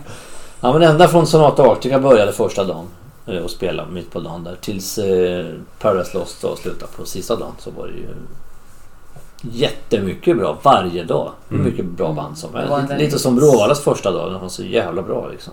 Eller första år. Den var så jäkla Det är bra. ganska häftigt med Sweden Rock att de turerna som jag har varit så har det varit mina alltså typ husband. Alltså det har varit Europe 2013. Det var eh, Queen 2016 och så var det ju eh, Kiss 2019. Och Europes konsert Mm. var ju magisk 2013. Ja, det var, det var fantastiskt bra. Så att... Eh, jag tänkte vi skulle göra någon form av eh, topp 5. Jag har ju alltid topp 5 i mina avsnitt. Då. Tanken är att vi ska ha varsitt topp 5. Men då kommer vi lite att talla lite på det här nu redan när vi kommer in på den här festivalen. Precis. Jag på. Eller hur? Visst är det så? Ja, så det. Ja, Mm. det stämmer. Tanken med den här avsnittets topp 5 är ju... Jag brukar alltid avsluta med topp 5. Varje, varje avsnitt. Och kommer att göra det säkert... Eh, eller gör det idag också. Men eftersom vi är tre personer så kommer vi ha varsin topp 5. Eh, som vi kommer att komma in på. Och temat för topp 5 eh, kan vi ta redan nu. Det är liksom att vi ska... Fem stycken låtar där vi liksom har någon form av koppling till. När vi hör en viss låt så har vi ett minne eller någon form av feeling till just den låten. Det betyder något speciellt av en viss anledning. Då. Vi har något minne till det. Det behöver inte vara något... Eh, ja, men så här minne, stort liksom. minne eller något. Men något, ja, har låt att tänka på det här liksom. Så. Det är kopplat till en viss specifik eh, Grej. liksom. grej liksom, Exakt. på något Precis. sätt. Och som jag förstått, och vi har inte avslöjat våra topp 5 för varandra fullt ut i alla fall. Så kommer topp 5 redan nu egentligen på det vi ska prata om med Sweden Rock. Ja. För, för dig åtminstone. Vi kan ju ta i alla fall. Vi kan beta av mina topp 5 och så kan vi ju Mm, fortsätta snacka precis. liksom. För Sweden Rock i alla fall, vi ska inte... Halva podden ska inte handla om Sweden Rock så vi måste köra kort. Jag inser att vi pratar mycket Sweden Rock, så är det men... 2013 var det ju tre väldigt, väldigt bra headlines då. Förutom att det var en gäng med bra band i övrigt då. Men det var ju Kiss på torsdagen, det var Rush på lördagen och så var det Europe på fredagen. Och det roliga med Europe-konserten tycker jag på fredagen var ju att de spelade in sin jubileums-DVD då, eller Blu-ray. De spelade in konserten på, på DVD. Släppte den då som en jubileumskonsert. Och hela finns även på Youtube. Och hela finns ju på Youtube. Ja. Mm. Så vi syns här och där. Så det är lite kul att kolla tillbaka på. Mm. Mm. Ja men det är det faktiskt. Och, eh, Och det var en jättebra konsert. väldigt bra konsert. Möjligen om man ska klaga på något. Det, var inte, det är inte ens ett klagomål men lite markering. Det var att Joe Tempest kanske var väl speedad bitvis. Han tyckte att det var så Ja. jävla kul förmodligen. Ja, det märktes att det kanske var en inspelning liksom. Ja, lite så. så. Men väldigt bra. Ja. Tycker jag. Mm. Det är ett bra band. Europe är jättebra. Vi stod väldigt nära också. Och jag ju- fick med mig en trumpinne. Ja! Till och med. Det måste vi Det är lite coolt faktiskt. Det måste du berätta. Ja. Det kanske har du tänkt ta sen. Nej, det är faktiskt inte med i någon... Nej, men då det får har vi- då ingen kan vi ta koppling det till nu topp då. 5 alls. Vi kan, notera, vi kan ju till, tillägga samma Mattias är en ganska lång person så att eh, han hade lite försprång mot många. Ja, omkring. mina 1,96 plus Mm. armar. Så eh, då har man en eh, ganska stor chans att kunna plocka med sig eh, ett plektrum eller något sånt hem. Och jag lyckades ju fånga en trumpinne där i... Om det var extra numren eller om det var innan det. Men eh, Mm. jag vet ju att trumpinnen var ju med under Final Countdown på den här eh, konserten i alla fall. Så att det var ju... Det är lite kul faktiskt. Det är häftigt. Att ha med sig den. Ja, ja, den har du kvar. Den har jag kvar. Mm. Snyggt. Ja, det är världsklass. Men eh, ska vi ta topp 5 då helt enkelt? Eller Ja, vi kan ju beta av. lite grann. Kan vi beta av dina topp 5 här då? För, eh, eftersom vi kommer komma in på... eh, Och risken är ju nu när vi tar upp de här topp 5 att det kommer spåra iväg lite också. Ja. På dem. Och det kan bli lite vi- hopp i tappe för vi kanske Mm. har samma. Eh, finns ju chans till det. Så Vi vet ju att du och jag har i alla fall minst En En. som är samma. samma. Mm. Mm. Precis. Så att uh, kör du Mikael dina topp 5. Du kan uh, Mm. dra igång. det. Och Jag har ingen rangordning på mina kan jag säga. Det har inte du heller Mattias. Inte jag heller. Nej. Så, de jag, kommer nog, jag kommer nog ta mina i den ordningen som jag kom på dem. Om man säger så. Mm. Mm. Eh, så att det var något som bara slog mig när jag körde hit. Mm. Eh, så att och jag börjar med min första. Det är faktiskt eh, Nightwish eh, Dark Shaft of Wonders. Mm. Bra låt. Eh, Mycket bra låt. Ja, den är, Ja, den är väldigt bra. den. Mm. Eh, den lyssnade, vi lyssnade mycket på Nightwish eh, när jag var lite yngre. Mm. Eh, så att, och det är en låt som jag, varje gång jag hör den så tänker jag alltid på att när jag var yngre så hade jag mådde lite sämre, jag hade det lite, lite kämpigt med psykiskt mående och sådär. Eh, Eh, och jag lyssnade alltid på den låten när jag var arg eller frustrerad. Eh, och framförallt när jag tränade, när jag var på gymmet. Eh, och den hjälpte alltid mig att bli av med den här toppen på irritation och ilska. Jag, jag spelade den en, två gånger, körde ett set på gymmet och jag mådde alltid lite bättre efteråt. Den, den hjälpte mig att få ur ilskan som jag vet att många andra som lyssnar på hårdrock tycker att det, det kan många gånger hjälpa att bli av med sin aggression på något sätt. Så jag förknippar alltid det på ett positivt sätt. Att den hjälpte mig lite att bli av med toppen på ilskan liksom. När jag hörde den. Så det är på min första. Eh, sen kommer vi in på andra och det är faktiskt två låtar som jag tänker på samma grej. Och här har vi ju såklart mitt Queen då. Eh, Surprise. Så ingen är förvånad, i alla fall i det här rummet. Eh, och det är faktiskt Queens Hammer to Fall, som för övrigt är min absoluta favoritlåt. Och sen har vi Headlong. Lite udda, men det är kul. Att du inte Ja. har, att du inte har Bohemian Rhapsody eller Weird Champions. Nej, Ska, ska vara udda. Ja, man ska sticka ut lite. Helt rätt. Så jag har, ja men då är det Hammer to Fall och även Headlong. Eh, och det är för att jag bodde i England ett par månader när jag var lite yngre. Eh, jag jobbade som au pair. Och då tittade jag väldigt mycket på eh, musikalen We Rock You. Kanske inte heller en jättechocker. Jag hann, jag hann att se den 6-7 gånger när jag bodde där under de sju månaderna. Och det var där jag hittade de här två låtarna. Jag hade aldrig hört dem innan. Eh, så att de här hittade jag där och det gör att varje gång jag hör de här så tänker jag på min tid när jag jobbade där och bodde där och min kärlek till London och att jag mår väldigt bra när jag hör de här låtarna för att jag mådde väldigt bra när jag bodde i England. Tyckte det var väldigt kul och det, det är mitt andra hem nästan. Så det, de tänker jag, det tänker jag alltid på när jag... Det är kul eftersom det är lite rockiga låtar tycker jag är roligt. Det är lite mera Queens hårdare alfabet så att säga. De låtarna. Det är Mm. inga ballader någon av dem. Nej. Så det är lite roligt. Och de, det är ju inte heller de här som är sönderspelade. Eh, vilket gör det lite kul Mm. också. Mm. Så det är som nummer två för mig. Eh, nummer tre, där har vi också två låtar till samma minne faktiskt. Jag fuskar lite här på min topp fem. Eh, och där har jag, som jag vet att pappa har nämnt i sin podd tidigare, så har jag ju I don't want to miss a thing med Aerosmith. Och sen har jag även eh, Don't Stop Believin' med Journey. Och de är ju kopplade till mitt bröllop eh, med min man. För då hade jag ju de två låtarna på bröllopet. Eh, vi hade vår första dans till I don't want to miss a thing. Och så hade vi Don't Stop Believin' när vi gick ut från kyrkan. Så det är ju ganska givet att när jag hör de låtarna så får man ju alltid lyckokänsla och tänker på tillbaka på en av de lyckligaste dagarna i sitt liv liksom. Mm. Och sen har jag nummer fyra. Det som jag nämnde lite förut. Eh, så har jag mitt andra favoritband, eh, Kiss. Deras, eh, inte heller en chocker kanske. Så eh, har jag Beth med Kiss. För att det var min, eh, min första konsert, som egentligen min första och riktiga hårdrockskonsert kan man säga, var Kiss i Malmö. Ehm, och Mattias, du var ju också med Ja. då. Och även pappa. Ehm, och jag kommer ihåg att när Beth kom på, då började jag gråta. Alltså jag blev nästan förvånad själv, för det var så, det var så vackert, det var så magiskt. Och, och att det var en av mina favoritlåtar då och fortfarande är.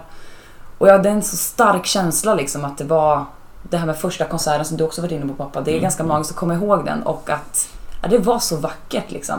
Och jag är sällan den som gråter på konserter så, men då, då grät jag liksom. Jag tror till och med vi har kort på det. Och det tänker jag alltid på när jag, när jag hör den låten. Så tittar jag tillbaka och därför är den också lite speciell för mig. Eh, det var därför det var så häftigt att se det på Sweden Rock 2019 för då hade jag dessutom min, min son i magen och det var, så, det var så häftigt att bara för varje gång jag sett Kiss så har jag stått och hoppats på att snälla, snälla spela Beth liksom. Och de gör ju sällan det. Ja, det är lite 50-50 är det nog kan man säga. Ja, Mm. men på eh, avskedsturnén 2019 så gjorde de det. Och det blev ju extra häftigt för mig liksom för att det var på något sätt att ja, då fick även min lilla Theo vara med där i magen och lyssna på Beth en gång liksom. Mm. Så det var min topp fyra. Och sen så kommer vi till min eh, femte och sista som har då lite med Sweden Rock 2013 att göra. Och där knöt vi ihop säcken. Där knöt vi ihop Ja, säcken ja. Och eh, det är Europes eh, Prisoners in Paradise. Som är en av mina favoritlåtar med Europe. Och alltid när jag lyssnar på den här låten så tänker jag ju tillbaka på den här konserten såklart. Eh, och jag ser framför mig det som syns i DVDn. För då, vi syns ju lite allihopa. Och just under Prisoners in Paradise så syns jag ganska tydligt själv. När jag diggar med ganska bra. Och just det här att det var så häftigt att få, få vara med på den här DVDn. Alltså även om, även om inte vi syntes särskilt mycket, men det, ändå veta att vi står där ute i publikhavet och var med när den här spelades in liksom. Och generellt sett var det en väldigt, väldigt bra eh, konsert liksom. Det var en cool grej att vara med. Det var det verkligen. Ja, riktigt, riktigt En häftigt. riktig liveinspelning Ja. och hela den delen. Och sen Det är inte alla som är med på det, 30-årsjubileum och hela... Alltså det var ju en väldigt... Ja, det var mäktig häftigt. grej Ja. ändå. Ja, så den har jag med. Det är min sista och det är ju som sagt ingen rangordning utan det är också en sån här låt som jag tänker och jag tror minsann att Mattias du Ja, Och det är, kanske ju, har... det är ju det som är grejen att jag har ju den också.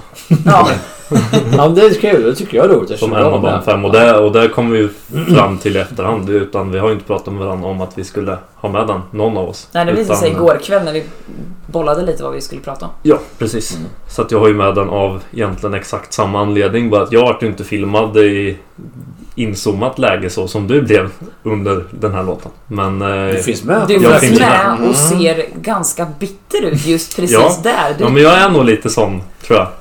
Jag är ju Ja. inte den som kanske står och headbangar längst fram vid kravallstaketet och röjer som en idiot. det Utan- kanske inte vi två heller gör i och för sig men vi, Men det vi finns, lever nog det in finns ett klipp, jag tror det är Open Heart, tror jag, man sveper, sveper publikhavet. Som också är en, en absolut extremt bra låt. Ja, Med- jävligt. Verk- Det är en av dina favoritlåtar. Ja, det är men tror man inte bra. man ser klippet för att Nej. man står med publikhavet.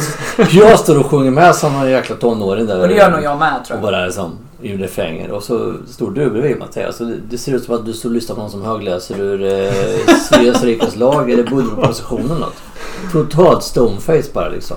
Med tanke på att Mattias som sagt är så lång så syns ju han ganska tydligt för hans huvud sticker ju upp ovanför alla andra i publikhavet liksom. Så det går inte att missa honom heller. Så står det en liten farbror bredvid och sjunger och det gör. Ja. För full hals och då står du helt bara stoneface. Jag tror det är det är också. Jag står ju liksom och lyssnar på ett Ja, men annat sätt tror jag. Ja men det här du pratar om eh, att du tar in musiken. Jag tar in alla olika instrument och liksom på något sätt bearbetar det uppe i min lilla hjärna där uppe och liksom... Ja. Mm. Mm. Det har något ganska, kanske i vissa fall udda sätt att gå på konsert och lyssna på musik. Mm. Jag måste säga det nog för att jag har varit på konserter mycket mer och, som man går på Maiden som du och jag har varit på jäkligt mycket. Så har man ju inte... Vi står ju inte och hoppar och skuttar någon Nej. av oss egentligen. Man Det är kanske klart att man, klappar man, man och- håller ju så takten och man diggar ja. med och Mm. när eh, akten i sig då vill att man kanske ska sträcka upp händerna eller vråla Mm. eller något sånt. Då är det klart att man hakar på det. Men sen Mm. är man ju inte den som står och vrålar konstant i två timmar. Nej. Man Kanske. sjunger väl med på sin höjd. Alltså Ja, så här, absolut. liksom och diggar med. Ja. Ja men det man ju. Ja, man är ju delaktig fast på olika plan. Mm. Ja. Men ja, Absolut. det, det var ju en av mina topp fem. Och Ja, du eh, Jag vet in inte om jag ska här. fortsätta med mina andra. Ja, jag Kör tycker på, du. jag. Fortsätt gärna med... Och jag har ju ingen rangordning på dem heller. Men vilken egentligen. låt var det på topp 5? Var det, Det är så? samma. Dessa The Prisoners Ja. Paradise. Just Ja, den För det, det är någonting med just den låten som Mm. gjorde sådär.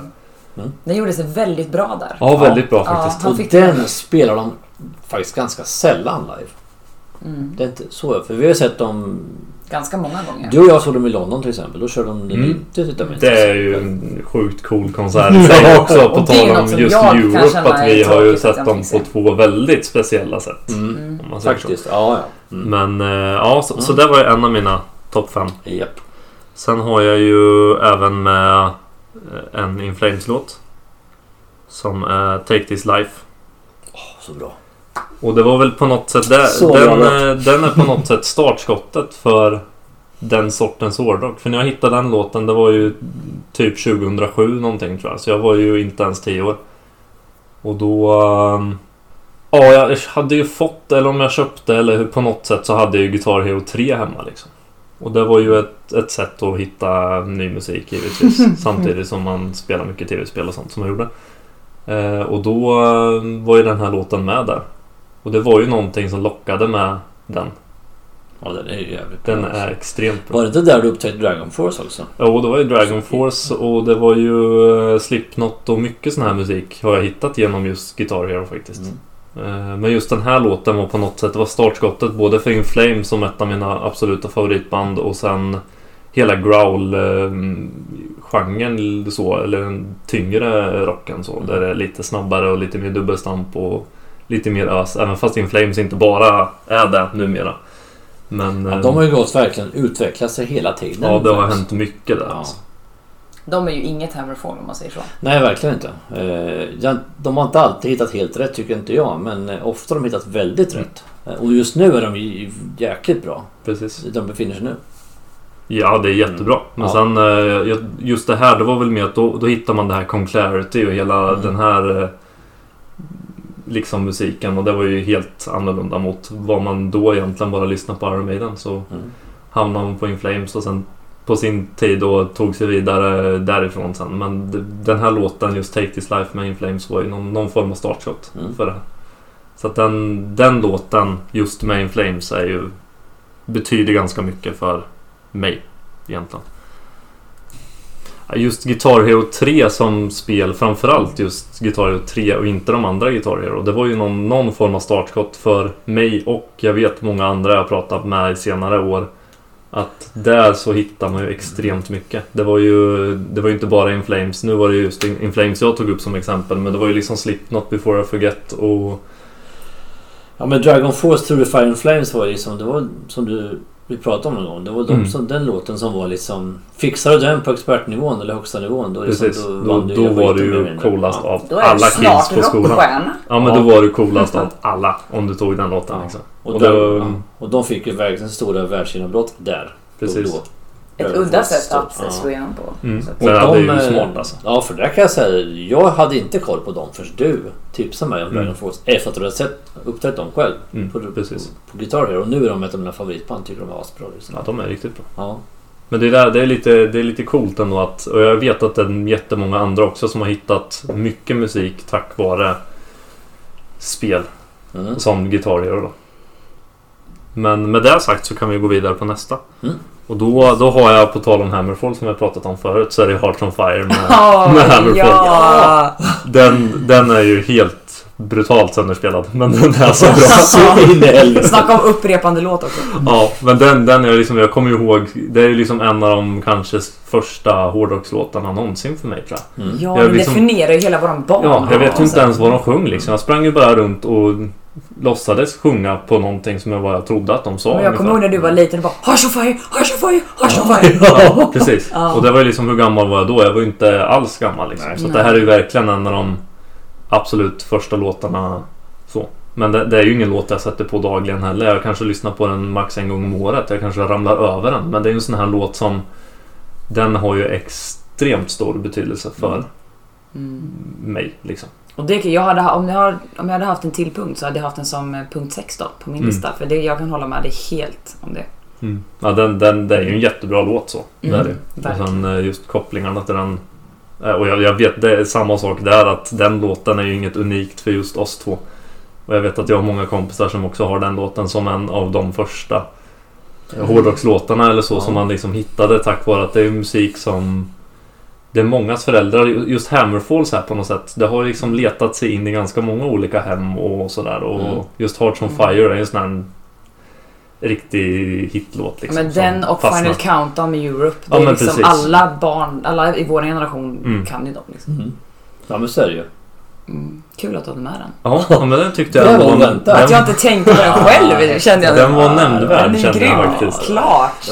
Det. Given. Ja, det var jävligt fränt. Men då kan vi ta nästa efter där och det är Holy Smoke med Iron Maiden. Åh, underbart. Och Den är, det är ju en extremt udda låt och det är absolut ingen sönderspelad låt på något sätt och det är ingen låt som man ram, råkar ramla över heller på något sätt. Nej, För den är väldigt eh, undangömd eller man ska säga bland alla hits. den är ju på en av deras minst eh, säljande skivor tror jag om man skulle räkna så. Och vad är det för skiva då? Den är ju på No Pray for the Dying. Ja, precis. Näst sista, jag väl. Återigen det här med nördighetens olika steg i våran det släkt. var där någonstans som Adrian Smith eh, tröttnade på mig. För Mm. att de hade gjort Seven Sun innan som är en fenomenal platta med lite keyword, lite fantasy-tema och sånt. Och Mm. Adrian ville fortsätta det skidet. Medan Steve Harris ville komma tillbaks till där Maiden var från början. Som de lät i början på 80-talet, lite mera rak eh, rock metal. Liksom. Jag ursäktar att jag snor din topp 5 här nu. Så, så den skivan är Mm. mycket, mycket ruffigare, mycket, mycket rakare. Vilket även Holy Smoke är liksom. Så det är en lite annorlunda låt. Just Holy Smoke, den, den sticker ju ut så mycket. Man Ja. hör ju på den när man lyssnar på den att det, det här, här händer ju grejer. Det är ju något, det är något helt galet här liksom. Mm. Eh, och den, eh, den har väl egentligen inte min eh, topp 5-lista tack vare att den är Iron Maidens bästa låt på något sätt så. Det är en bra Men, låt. eh, Det är en jättebra låt. Mm. Men det är ju det att för ett antal år sedan då så började jag hålla på mycket med bilar och jag och ett gäng kompisar egentligen skulle dra ihop ett team tyckte vi. Och jag, som jag senare sen körde drifting och, och grejer då på, på banan med. Du blev ganska duktig. Ja men det gick ganska bra faktiskt. Mm. Och vi körde mycket merchandise, mycket tröjor och kepsar och klistermärken överallt och såna här saker. Och då var vi tvungna att ha ett namn på det här egentligen. Och då eh, tänkte vi, ja men vi måste ju heta något coolt liksom. Så vi satt ju mycket och kollade på, alltså alla vi tyckte ju om hårdrock och framförallt Iron Maiden. Och då var det liksom, man kan ju inte heta Run to the Hills Performance eller Run to the Hills Drifting Team eller såna här. Det finns ju ganska många dåliga exempel på, på låtar som absolut inte funkar. Men vi gick in liksom och tittade lite på musik och sånt. Och då eh, ramlade vi på just Holy Smoke som en väldigt udda låt i sig och som samtidigt är väldigt, väldigt bra såklart. Och då, ja, det funkade bra, det namnet. Så att- Klingar väldigt, det, väldigt kling, gött i munnen. det klingar riktigt bra och det funkar bra med just drifting och bilar och bilsport och, och sådär. Mm. Så att det vart ju Holy Smoke Performance då. Och du fick en väldigt stolt pappa. Ja, det kan man ju lugnt I, säga. med, I olika bemärkelser. Fantastiskt. Det är... Ja, men det vart ju det vart riktigt lyckat det. på alla plan. Mm, Verkligen. att Ta det namnet. Så Fantastiskt. att det är klart att den låten på något sätt har en väldigt viktig betydelse för mig. Och det, det teamet lever ju kvar fortfarande på, på så sätt. Även fast jag inte just kör drifting längre så håller, jag på med annat. Men Holy Smoke Performance är en väldigt stor del av mitt liv. Såklart. Så att eh, den, den har en, en given plats där. Mm. Så då kommer vi egentligen in på den sista efter det här. Eh, Min nummer fem som jag kanske egentligen skulle vilja sätta som en nummer ett. Och det är Stand By Him med Ghost. Mm. Och det, den här låten har ju det är en väldigt speciell betydelse. Um, inte så... Det kanske inte är den absolut bästa låten heller på något sätt. Men eh, det är absolut en av, av de bästa. Och efter... Jag, har ju- jag är ju en extrem Ghost-nörd. På um, många plan så. Jag tittar mycket på intervjuer, läser mycket på forum, tittar mycket på videor. Lyssnar mycket sådär. Uh, och just den här låten vad jag har lyckats ta mig till så med, genom intervjuer och sånt så var ju Stand By Him det här var ju i princip den första, det var startskottet för Ghost kan man säga. Eh, det var ju i hans tidigare band där och om det nu var just Tobias Forge som kom fram till det här riffet eller om det var någon bekant till honom som sen var med och tog fram Ghost eller hur det nu var just där men det var ju någon i alla fall som satt och spelade det här riffet på en gitarr. Som är med i Stand By Him, som är hela melodin kan man säga. Och då kände Tobias Forge där liksom att det här är bra grejer. Det här, Mm. det här var ett jävla sound liksom. Det här ska vi köra något på. Och då hade väl han troligtvis någon, någon form av bild på hur han skulle vilja starta ett hårdrocksband som Ghost. Eh, med den här stilen på då. Så att då eh, höll han väl kvar den här Stand By Him. Eh, det, det sägs att det här var runt 2008 någonstans. Eh, just Det den är här Stand väldigt By Him. mystiskt k- kring Ghost. liksom. Ja, det är väldigt, väldigt mycket mycket mystik mystik. och det är väldigt mycket obekräftat och sådär. Ja. Eh, men sen då när, när Ghost släppte sin första demo 2010 så är den här låten faktiskt inte med där. Utan det är, det är ju Elizabeth och Ritual och lite annan eh, musik där på den demon. Så man fick egentligen vänta först till Opus Eponymous lite senare samma år 2010 då. Innan man fick höra den här Stand By Him. Men tydligen så är ju då just Stand By Him är ju väl startskottet för Ghost och deras Mm. sound. Vad jag kan ha Mm. letat mig fram till. Det visste inte jag. Nej, det, det är lite... Jag har ju fått gräva extremt djupt Där var du nördigare än pappa. för att hitta Ja, alltså, just det här. Den nördigheten du har gjort på Ghost. Jag vet inte om jag kan hitta någon liknande nördighet hos mig i något specifikt band. Nej. Nej, jag har ju Där är ju din typ av nördighet. Du Jag har ju gråter på ett annat tittat på sätt. flera timmar med intervjuer och såna här grejer. Liksom. Och det är såna här grejer man snappar upp just att... Jag vet ju att det här var så långt innan... Inte man, ni snappar Ja. upp sånt. Ja. inte, inte alla, jag gör inte det. Så det tillhör er två. Nej men just som rent på, på pappret så var ju startskottet med, för Ghost det var ju 2010 och det var ju med Opus Eponymus och demon innan det med, eh, med Elizabeth och framförallt Elizabeth som kom som singel och det var ju liksom första låten egentligen på pappret men tydligen då så är ju Stand By Him egentligen det som var det riktiga startskottet. Jäkligt Just bra låt. Jätte, jättebra Mm. låt och den, den har ett extremt bra och skönt sound Mm. Eh, Sådär, och melodi och just hela den skivan är ju helt magisk egentligen. Opus Eponymus. Den har ju ett lite annorlunda sound mot vad de senare plattorna med Ghost har. Men Jag tycker, jag har sagt det också någon, någon gång förut, jag tycker det påminner om tidiga Black Sabbath. I första, första Ghost-skivan har ganska mycket drag av hur Black Sabbath lät i början. Absolut. Gitarrsoundet, ja väldigt likt. Sen har de ju gått ifrån det mer och mer. Hur- Ja, nu, nu är det väldigt poppigt och det är Det blir snällare och snällare. Snart glatt snart- men ändå upp och mm. nervända kors och satanism. Men det är jättepoppigt och ja, det är väldigt, väldigt, väldigt, väldigt speciellt. Men det är extremt bra. Man kan väl säga att dina topp tre i hårdrocksvärlden är väl Maiden, In Flames och Ghost. Det är väl de tre. Det skulle man kunna säga faktiskt. Eller det är det, är det nog. Och jag tror just i dagsläget så ligger ju Ghost som nummer ett. Men det är ju det som är mest aktuellt just nu också tack vare att det är väl det jag har hittat senast här nu och det är det jag lyssnar mest på och, och sådär. Men Jo men det går lite grann i dagsform. Som jag som är helt inne på Arch Enemy just nu liksom, och tycker de är fantastiskt bra. Liksom. Som jag sa, de, de tar ju inte ifrån liksom, de gamla banden deras plats ändå hos mig. Men, men just nu lyssnar jag betydligt mer på Arch Enemy än Iron Maiden till exempel. Det ju- Så är det liksom. Sen kan jag alltid Precis. slänga på Maiden-plattor och jag vet att det är bra. Som en gammal god vän eller en familjemedlem som du sa. Mm. Det är liksom så. Men vet du om Dave Grohl har spelat med Ghost? Är det bara en skröna eller är det sant? det sägs ju att det är sant. Ja.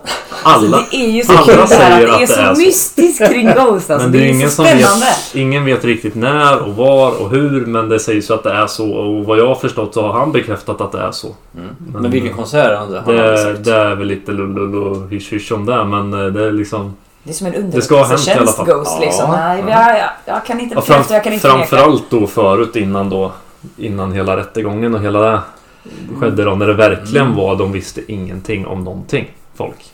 Det var bara det, Ghost det är ett hårdrocksband för Linköping. Ja. Liksom. Mm. Mm. Och de är extremt satanistiska fast de inte är satanister då. Så Nej, han är ju inte där på riktigt på något sätt. Eh, och sen... Eh, ja, det är väldigt, väldigt cool eh, image och stil och mystik och allting Mm. runt hela, hela grejen där. Mm. Otroligt coolt. Och väldigt, väldigt bra musik tycker jag. Ja, men de är bra. Ghost är jätte... Då borde du gilla med killar. Med tanke på att Ja, det jag tycker. Ghost är bra. Mm. Alltså absolut. Jag, Sen jag det- kan absolut slänga på en Mm. Ghost-låt. Alltså, Just det, Ghost det är bra som, som band, det finns ju väldigt mycket åsikter om det också. Och det vet Ja, jag när man har pratat med mycket folk att vissa hatar dem och vissa älskar dem. Men någonstans så tror jag Är det på att grund av det här fenomenet du pratade om, det här med att de har spelats under på radio, eller är det för att folk inte tycker om delvis den det skulle jag kunna tänka mig. Men sen tror jag mer att det är det här med rättegång och hit och dit och det, liksom, det skrämmer bort mycket folk. För att Det är tråkigt när det blir sånt. ja, det har förstört mycket av hela tanken bakom det här skulle jag tro. Okej. Eh, Men jag tror att nästan alla kan enas om att musiken är ganska intressant. Även om man kanske inte ja, tycker ja. att... jag tycker Alla bra. tycker nog inte att det är skitbra. Som jag gör. Men jag tror att alla kan hålla med om att det är en väldigt intressant stil. Tycker du allt de gör är bra? Ja, jag tror det. Det är intressant. Jag tror att det, det finns nog en låt eller något sånt som inte är någon höjdare. Det är väl någon sån här Bible eller något sånt tror jag det heter. Men annars så är nog allt bra. Men ta som jag. Jag kan lyssna på... Nu har de ju tyvärr bara släppt fyra skivor. Så.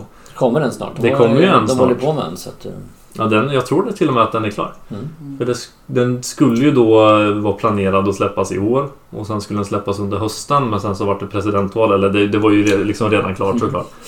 Eh, att det skulle vara Folk kommer presidentval. ju många poddar om, eller andra som Ja. har bäst. Eh, Men då ville de ju inte släppa det under all uppståndelse och att, det skulle, att den skulle glömmas bort lite då under, under allt som var. Sen vart det ju Corona och allting så jag vet ju inte riktigt vart de står idag. Varför heter de Ghost BC i USA? Ja, det har ju med deras Ja, USA som land. Egentligen kan man ju säga. De är väldigt Ja. konservativa och sådär. Så att det är ju... De är, det är ett väldigt kristet land sådär och det är mycket Jesus Christ. Så att eh, det var väl inte jättepopulärt att heta Ghost och sjunga om... Och det är mycket upp och nervända kors och pentagram och det är liksom mycket mörka krafter. Men de är väl inte det första hårdrocksbandet som har Nej, men alltså, det- satanism Det var väl just Alltså, så någonting med Ghost och att det har någonting med döden att göra då. Så att de fick väl inte heta det. Så då var det ju... Men herregud. Nej, men om du tar... eh, Jag vet inte om du lyssnar på det avsnittet jag gjorde i podden eh, om 1900... 1985 när de gjorde den här... Rättegången eller den här senatförhöret med Dee Mm. Schneider då. Det, det har du ju precis hur det funkar liksom. Mm. Med eh, USA och religiös liksom. Att, Ja. Som var helt förfärade över detta fruktansvärda hårdrocksband Twisted Sister bland annat. Som är, ja, de var ju helt fel ute. Men det var inte så här. Men liksom, det är ju så. Det är ju ett väldigt märkligt land. Fascinerande land på många sätt men det är ett väldigt, väldigt konstigt land. Ja, det, det är det absolut. Faktiskt. Men sen de är ju väldigt, väldigt, väldigt stora i USA. Ja. Det är de.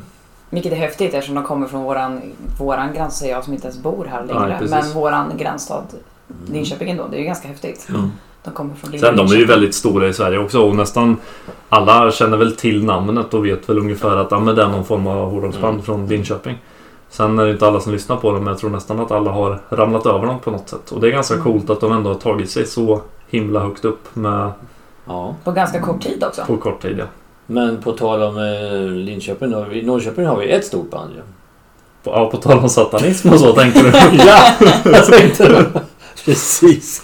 Sen, de är Eh, väl lite smalare genren för all del. Men de är ju väldigt stora inom den genren. Det är de absolut. Ja, och det är ju ett band som... Du Mikael lyssnar väl aldrig på dem och jag eh, kan lyssna på lite grann fast med från Norrköping kanske framförallt. Men Mm. du har lyssnat lite grann. Ja men jag har väl ändå försökt att... Ni ska inte säga Jo, det vilket kommer bandet det. är. Det är- En cliffhanger. Ja, men precis. Cliffhanger. Oj, oj, oj. Ja, men jag har ändå försökt att lyssna på det en, en del och har väl... Eh, jag, jag kan förstå det till viss del. Det är inget jag lyssnar på dagligen heller och det är ingenting som jag har verkligen har fastnat för. Men jag kan beundra det, kan man väl säga. Och bandet i fråga heter Marduk. Och spelar black metal.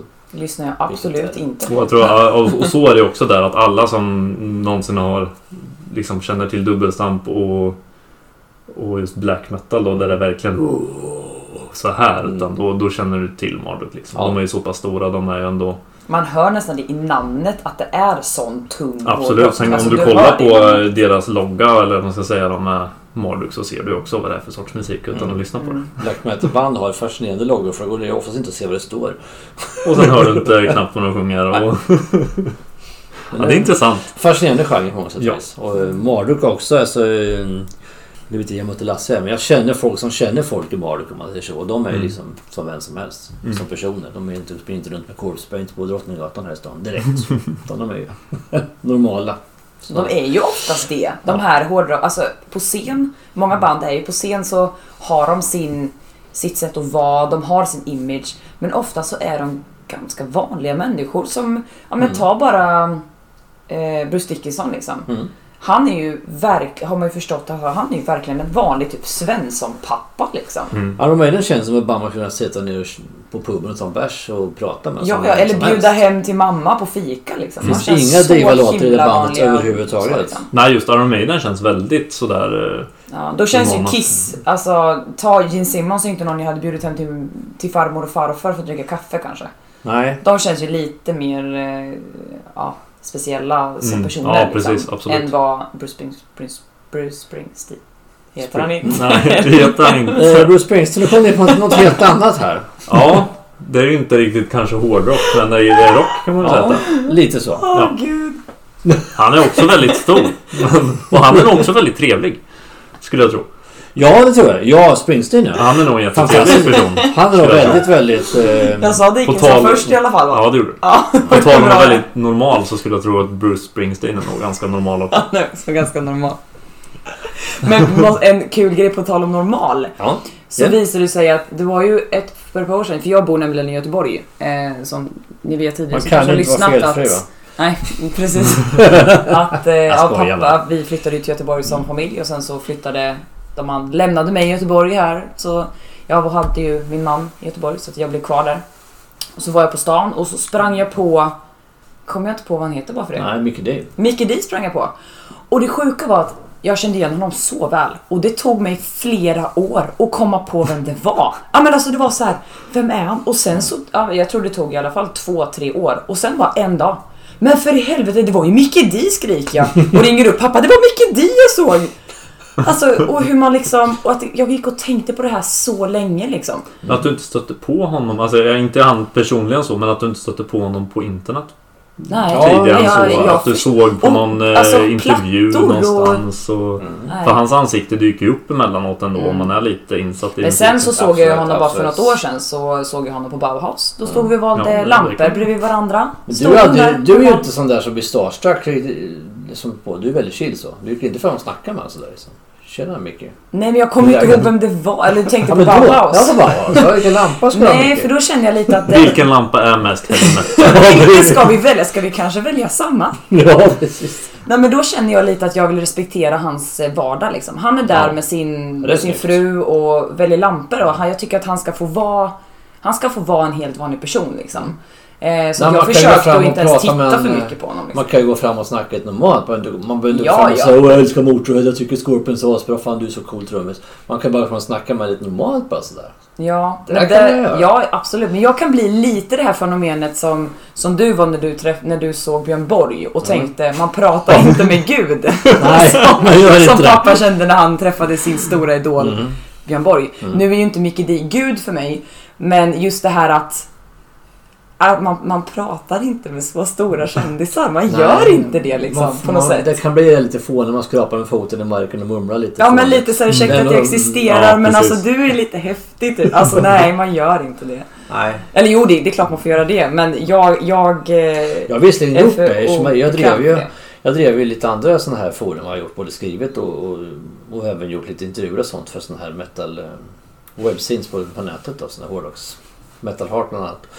Så jag har ju intervjuat liksom både eh, Ian Haugland i Europe och eh, Joakim Kans och även eh, Tony Kakko då, i, i Sonata. Då. Har ändå pratat med dem i telefon. Mm. Plus basisten i Nocturnal Rights. Liksom, de är ju ganska vanliga människor. Man Då slapp du ju störa dem i Men, vardagen. ja, det är lättare kanske. Då har man en inbokad intervju liksom och så körde man ju den. Då, Ändå då, häftigt att sitta och prata med dem i Ja. telefon som Men att prata med en hans- han i kompis Sonata liksom. var väl väldigt eh, han var, otro, ödmjuk han var också? otroligt ödmjuk liksom. Han var nästan som, han var nästan som bad om ursäkt för sin existens lite grann. ja, deras nya skiva är som skitbra så är kanske det bästa han gjort. Så, oh, tack du verkligen det. Tack så mycket. Jag tycker det är så härligt var när så stora stjärnor kan vara så så här. vanliga. Ja, Liksom. och det, var, det lät ärligt som han var verkligen så. Ödmjuk som person. Väldigt sådär. Så det Mm. är lite kul. Mm. Ja, det är häftigt det där. Mm. Eh, som ni märker så är det här en väldigt, väldigt annorlunda podd. Eh, där vi liksom freebasar ganska mycket. Pratar fram och tillbaka. Dessutom blir det ett väldigt långt avsnitt men det får ni tugga er bara helt enkelt. Hoppas att du inte uppskattar det. Ja, ja precis. Det hoppas vi. Eh, och i och med att det blir så här, vi kör ganska mycket utan manus. Vi har i, stort sett bara lite stolpar, sen pratar vi runt omkring det här. Och vi hade ju säkert kunnat prata ett antal timmar till men ska, vi får göra fler avsnitt helt enkelt. Men i och med att vi kör så här på instinkt och på uppstuds och lite grann fram och tillbaka så tror jag, jag tror mig veta Mikael att du kanske vill förtydliga lite mer för folk här varför du valde just de här låtarna på bröllopet då. För det kändes som vi hastade förbi lite grann. Varför valde du just Journey och Aerosmith av, av alla band? Liksom? Det är inga band kanske du lyssnar på jättemycket annars. Nej, eh, det är ju inga husband precis. Nej. Och jag har en tendens att när jag ska prata om saker som jag tycker är kul så pratar jag ganska fort och svamlar förbi för jag ja, fungerar lite så. Men eh, så därför missade jag lite det. Men eh, nej, det roliga är för att jag och min man har varit tillsammans i 12 år nu. Vi träffades när vi var 15. Eh, och ganska tidigt så tittade vi på den här fantastiska filmen som jag vet att pappa tycker om väldigt mycket. Eh, där den här eh, Aerosmith-låten är med. Jag tycker alltså Eh, inte om jag Nej, precis. Jag tycker den är bra. Eh, ja, jag tycker också att den är ganska bra. Eh, Den är sjukt smörig. Men Nu den är pratar bra. vi ju Armageddon-filmen då. Jag tycker så här att... Extremt eh, amerikanskt. Nu håller en komet eller en meteorit på klockan med jorden. Men nu vi skickade ut ett gäng oljeborrare i rymden. De fixar läget. Bruce Willis and the boys does the job. Den är ju väldigt, väldigt olok. Men jag, jag tror att man måste försöka se den som Och så en... väldigt smörig den. Den är väldigt smörig och väldigt amerikansk på alla sätt. Absolut, Men man får se den för vad den är liksom. Alltså Ja, det är en men- romantisk drama, mini-actionfilm. Men med det liksom. sagt, jag vet många som tycker den är jättebra. Så att jag ska dra mig tillbaks. Ja. Och, och jag och min man tittade på den här när vi var yngre liksom. Eh, och på något sätt så blev det en av våra låtar liksom. Väldigt bra låt. Jävligt. Det är bästa med hela filmen, det är låten. Ja men så är det ju. Och det är, det är en väldigt kärleksfull scen när, de, när den här låten spelas bland annat. Och eh, ja, men det, det blev, vi var nykära det, det blev våran låt liksom. Och då var det en självklarhet att vi skulle ha med den på bröllopet. Eh, och då kände jag att, att ha den som sin första dans liksom eh, passade väldigt bra. Eh, och vi, jag ville såklart få in min, min både min och min mans eh, rock Eh, intresse liksom in i bröllopet. Så därför blev det den. Eh, och sen även eh, Don't Stop Believing med Journey som kanske inte är en direkt hårdrockslåt precis. Men det är också en låt som har funnits med under hela vår relation egentligen för att den påminner lite om vårat liv liksom. De sjunger ju om eh, jag kommer ju från en mindre stad, jag kommer från Norrköping, min man kommer från Göteborg. De sjunger lite om det i början liksom. Eh, I'm just a small town girl living in a lonely world liksom. Och jag, jag var lite trasig, lite ensam. Lite där och lite va. Nu blir jag lite Nej. Nej, som bor Absolut, jag ber om ursäkt till Norrköping. Jag vet att det är typ topp sju eller något största städerna Mm. i... Men lite det här alltså att jag kommer från en mindre stad och flyttar till en större stad som Göteborg ändå är. Och jag var lite, lite ensam och lite trasig och träffade min man och... Eh, den har också funnits med under hela vår relation liksom. Eh, och det var också... Väldigt, väldigt bra låt också. Och den är ganska pampig och maffig och har vi hade den i kyrkan när vi gick ut liksom. Och det har vi fått höra många efteråt sa att det var en maffig eh, låt att ha i slutet på, på själva Mm. vigseln liksom. Ja, fint. Så därav att jag, det inte kom någon, någon Queen-låt, ingen Kiss-låt och ingen Europe-låt på bröllopet. För att det här var de låtarna som har lite Hade du ens betydelse. tanken att du skulle ha något sånt? Nej. Jo, jag, jag försökte hitta någon bra Queen-låt. Men sen så kände jag det att nej, jag vill hellre ha någon låt som faktiskt eh, betyder något i vår relation. Som har varit med under hela vår relation. Och även om vi har spelat mycket Queen så är det inte någon som kanske direkt har något minne kopplat liksom. Ja, Oscar har väl mera kommit in på Queen med, med åren, så att säga också. Ja, ja Oscar har ju mer. Han lyssnar på Hardcore Superstar, In Flames, eh, Foo Fighters, Volbeat. Volbeat. Det är ju lite mer hans, hans rock liksom. Eh, så att, ja, då blev det dem. Men det blev svårt en gång du skrev till Mattias för Ghost förut i kyrkan. Jag vet inte, då blir Det är nog inte helt populärt. Nej. Och idag, tråkigt nog, så får du ju heller inte spela. Du får inte spela Spotify i kyrkan. Längre. rättighetskrav. Mm. Ja. Det fick vi ju göra. Det fick man göra. Jag tror att det var typ efter vi gifte oss som man inte fick det längre. Men nu kommer, På grund av eh, upphovsrättsgrejer och sånt där. Så du, du får inte spela på offentliga platser. Ja men nu kom pappa analog här som var med på eh, stenåldern. Kan du inte spela in det själv på en skiva och sen bränna ner och ta med? Nej, jag tror det är Är det också upphovsrättslagen som gör att du inte får spela. Men eh, du måste ju ändå få spela... Du kan ju spela- Ackorden. Ja. Du kan ju Ja. få spela Du kan ju låtar. ha någon som lirar den. Absolut, man kan Det göra som du. vi hade ju våran kusin som sjöng en absolut inte rocklåt. Eh, Perfect med Ed Sheeran som också är en bra låt. Den sjöng ju hon i kyrkan. Och det så kan man göra. Men just det här att vi hade ju Don't Stop Believin' med, alltså det var ju Spotify-spelat liksom. I kyrkan. Det får man inte ha längre. Jag kan sjunga en Ghost-låt om du vill. kan du gärna göra pappa. Då kommer nog alla gå ut automatiskt i kyrkan. Ja, Gud. varför inte? Men eh, jag tycker vi, jag skulle gärna vilja höra pappas topp 5. Eh, Som en fin avslutning på Mm. den här eh, absolut korta. Eftersom vi brukar avsluta, eller jag brukar avsluta alla mina poddavsnitt med topp 5 så har jag topp 5 även nu då. Och, eh, lite annorlunda mot era då. Eh, jag, jag, lite grann så väver jag ihop mina topp 5 med er också då på slutet här. Men jag ska ta ett par betydligt äldre grejer först som är lite, lite roliga. Eh, och första topp 5 som jag har, och det här är också utan rangordning egentligen. Det är kanske mer tidsordning kanske. Om ens det förresten. Nej det är det inte heller riktigt. Första topp 5 är två låtar i en. Och det är liksom när jag låg i lumpen 1983. Jag bor ju som sagt i Norrköping och låg i lumpen nere i Karlskrona. Det jag gjorde i, i, i flottan där. Och det innebar att man åkte buss varje söndag ner till Karlskrona och hem varje fredag. På den här tiden var det ju en freestyles mina vänner. Kassettband. Det kommer faktiskt till och med du och jag ihåg Ja, Mattias. faktiskt. Mm, Så man plockade in kassetten och spolade tillbaka till början och körde så låt. Så jag spolade alltid tillbaka kassetten till början varje gång jag skulle åka den bussen och bussresan var fy, fyra timmar. Sätter sig i bussätet och plockar in de där eh, hörlurarna och sen eh, lirar låtarna. Först på kassettbandet låg nämligen Aerosmiths eh, Remember Walking in the Sand. Eh, en, en coverlåt på en gammal 60-talslåt. En jävligt bra version de gör. Och sen eh, efter den så kom en eh, Triumph-låt då. Så, och de här två låtarna eh, har ju liksom funnits med mig hela tiden. Så, att, så när jag lyssnar på de två låtarna. Det, det var Writing on the Wall med med Triumph, jag sa nog inte det. Och Aerosmith Walk in the Sun. De två liksom. Jag tänker alltid på den här jäkla bussen man åkte till Karlskrona fram och tillbaka. Som man stannade på Ringarums värdshus som det hette. Och. Framförallt när man skulle hem från Karlskrona. Därifrån är det typ en halvtimme till Norrköping. Man blir galen på Man ville bara komma hem liksom. Vi skulle in där på inga rum och så skulle man liksom. Men jag glömmer aldrig dem. De två låtarna förknippar jag ständigt med mina lumparminnen. Nästa är Blue Oyster Cult, mina, ett av mina husgudsband. Liksom. Ett av de få band som kanske Helena och jag inte delar fäblessen för. Hon förstår inte riktigt storheten med dem. Jag tycker de är fantastiskt bra.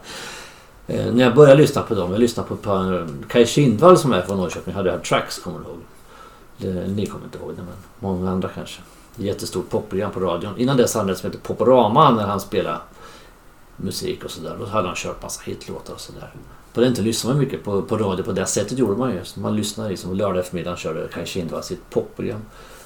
Och då körde han liksom, nu, nu ska vi köra nu har vi kört lite sån här snäll jag, jag minns inte exakt vad han sa för det här var 1978 då, men han sa liksom att Enda nu har vi kört, där det, där det fallerar lite. Ja. vi har kört lite snällare men nu, men nu, ska, nu kommer vi in på lite farliga, lite tyngre tongångar för nu ska vi köra Blue Oyster Cult, Going Through the Motion. Jag tyckte det lät så fränt när han sa så. Och sen kommer den här låten som är en av deras snälla låtar för övrigt. jag tyckte den var den är en jäkligt bra låt. Och där fastnade jag för Blue Oyster Cult. Jag kommer ihåg det. Så att varje gång jag hör den låten. Jag sprang ut och köpte den skivan sen. Spectre som kom då. Och liksom, den är otroligt bra platta. Och så varje gång jag hör den låten så... Så liksom kommer jag tillbaka till det här. Kaj Kindvall. När jag lyssnade på radion och fick höra den låten första gången. Jävligt catchy låt. Mycket bra. Tredje minnet är också ganska gammalt. Det var i mitten på 80-talet när jag hade fått mitt första jobb då. Och eh, jag flyttade hemifrån och bodde i min lägenhet. Jag var den enda i det här grabbgänget då som hade lägenhet. Så vi var alltid hos mig. Då. Och festade då. Eh, en back öl på fredagen, en back öl på lördagen och så hårdrock. då. Luftgitarr eller möjligtvis ett tennisracket att spela på. Otroligt eh, pubertalt men roligt. Och den skivan som gick ständigt var Pretty Maids Red Hot and Heaven. Väldigt, väldigt bra skiva. Pretty Maids är ett väldigt bra band. Fortfarande. Och inledningsspåret på den skivan då, eh, Back to Back är ju en sån här grym låt som de fortfarande kör live. Eh, och den körde vi. Och den, varje gång jag hör den, egentligen hela skivan, framförallt den låten då, för den är ju först på skivan så vi börjar alltid festerna med den. Och vi körde lift den skivan från start till mål. Körde vi oavbrutet liksom. Ett gäng grabbar. Det fanns inget Spotify-syndrom där man Nej, nej, nej. Det här var långt innan Spotify. My Friends. Utan det var ju Ja. något annat. Så den låten finns också med väldigt speciellt. Det är lite udda minnen där, inser jag. Men det är väldigt roligt. Är det, liksom. För mig är det väldigt roligt. Så det här var ju 80... 85 Mm. när när jag höll på med det här. Då. Pretty Maids låter ju för övrigt inte som ett hårdrocksband. Nej, det gör det inte. låter som Ehm. något eh, poppigt liksom. Mm. något. Det gör det, men det är ett väldigt bra band. ja, de har vi sett. Mm, har du sett. Har vi? Några gånger. Nej, inte du. Nej, jag tänkte väl. Jag, vi jag och inte farsan har sett. Ja, jag har sett några gånger. Väldigt bra. Mm. Eh, sen kom vi in på eh, lite nyare faktiskt eh, efter det sen. Jag har, egentligen har jag ju lagt in sex stycken här på min topp 5 så jag får plocka bort Fuskar du? Ja, jag har fuskat lite. Så jag får, jag får plocka ihop det lite. Tre låtar till, till en får jag göra här. Eh, lite grann. Jag, jag gör så här. Jag har två speciella minnen till konserter jag varit med i. Det ena var det som du nämnde. När vi såg eh, Kiss på Malmö stadion. När, när du såg eh, Kiss första gången. Din första konsert du egentligen var på. 2006 var det. Mm. När de leder Beth och du, du började gråta. Mm. Det var ett väldigt starkt ögonblick liksom, för det var ju väldigt häftigt och väldigt speciellt. Då insåg jag liksom att, eh, att det var väldigt stort för dig. Det, var, det, det finns ju kvar när man hör Beth. Liksom. Jag har ju sett Little Kiss flera gånger när de lirar Beth, men just den där gången speciellt. Då.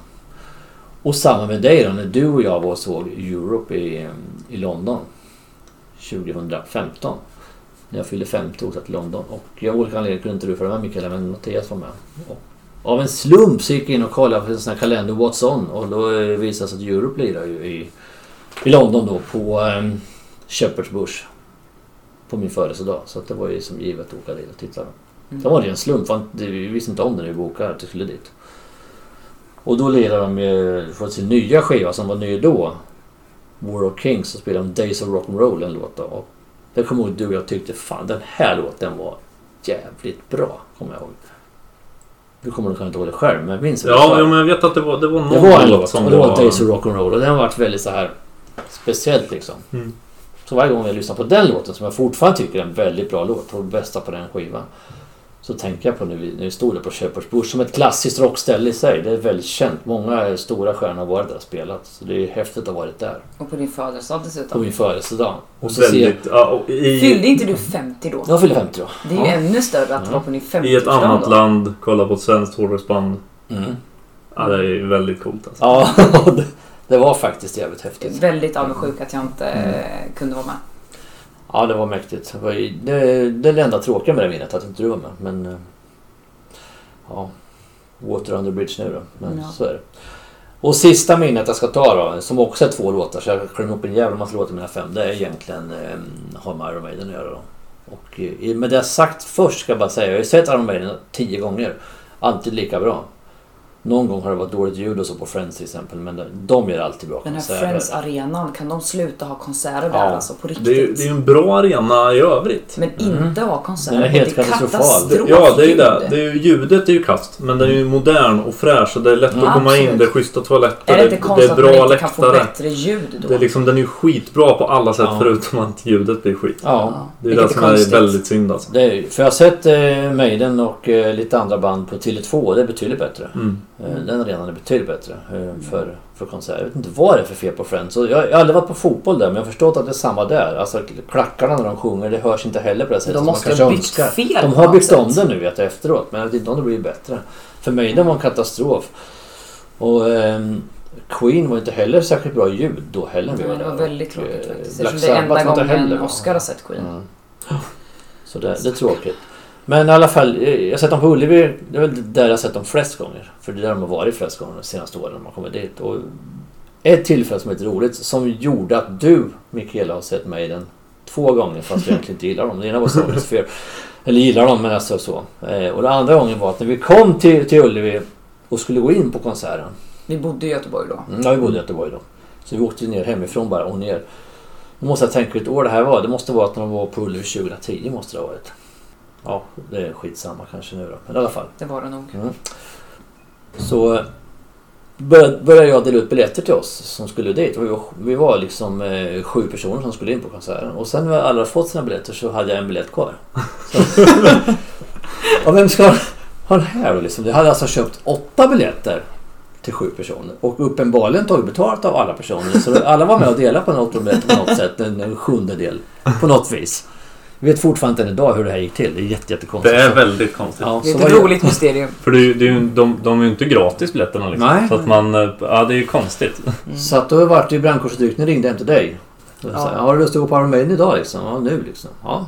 Mm. Och vem älskar inte att gå på konsert? Och Iron Maiden är ju ett bra band så sett. Så det är klart man tackar ja till att få Mm. gå på Iron Maiden. Lite hastigt och lustigt sådär på eftermiddagen. Mm, så det var lite kul. Ehm, men det är en parentes. Det jag ville komma till eh, med min topp 5 det var egentligen det här med udda låtar. Du körde Holy Smoke Mattias. Så jag tycker Run to the Hills, Number the Beast och de här man är kräkstrött på dem fast de egentligen är väldigt bra låtar. Så tycker jag om att ha lite udda Maiden-låtar då som Only Good Die Young från Seven Sun. En låt som de aldrig spelat live till exempel som är en väldigt, väldigt bra låt.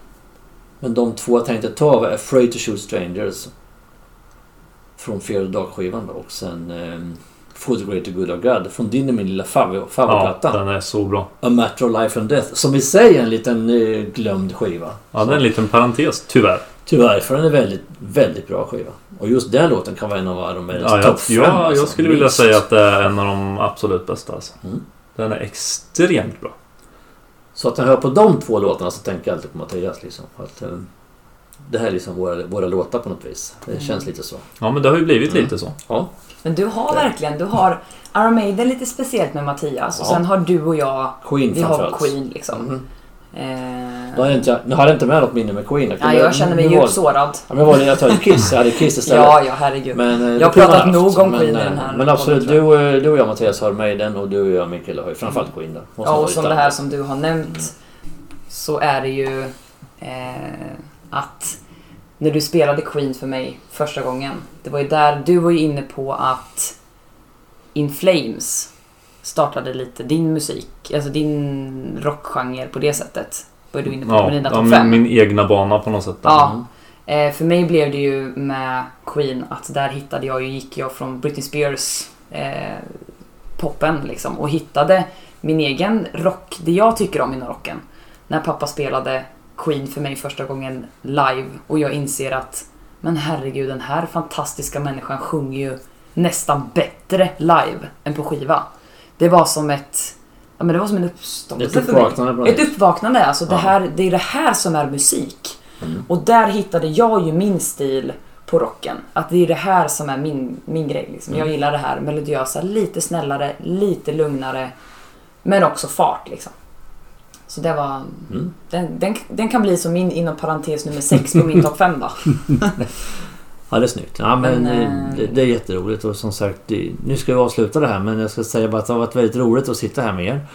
Och det har varit jäkligt roligt det här att prata gamla konsertminnen för att det är otroligt stor ynnest att få gå på konsert med sina barn. Liksom. Det är någonting, och att ni vill göra det med gamla mig, det är jättekul.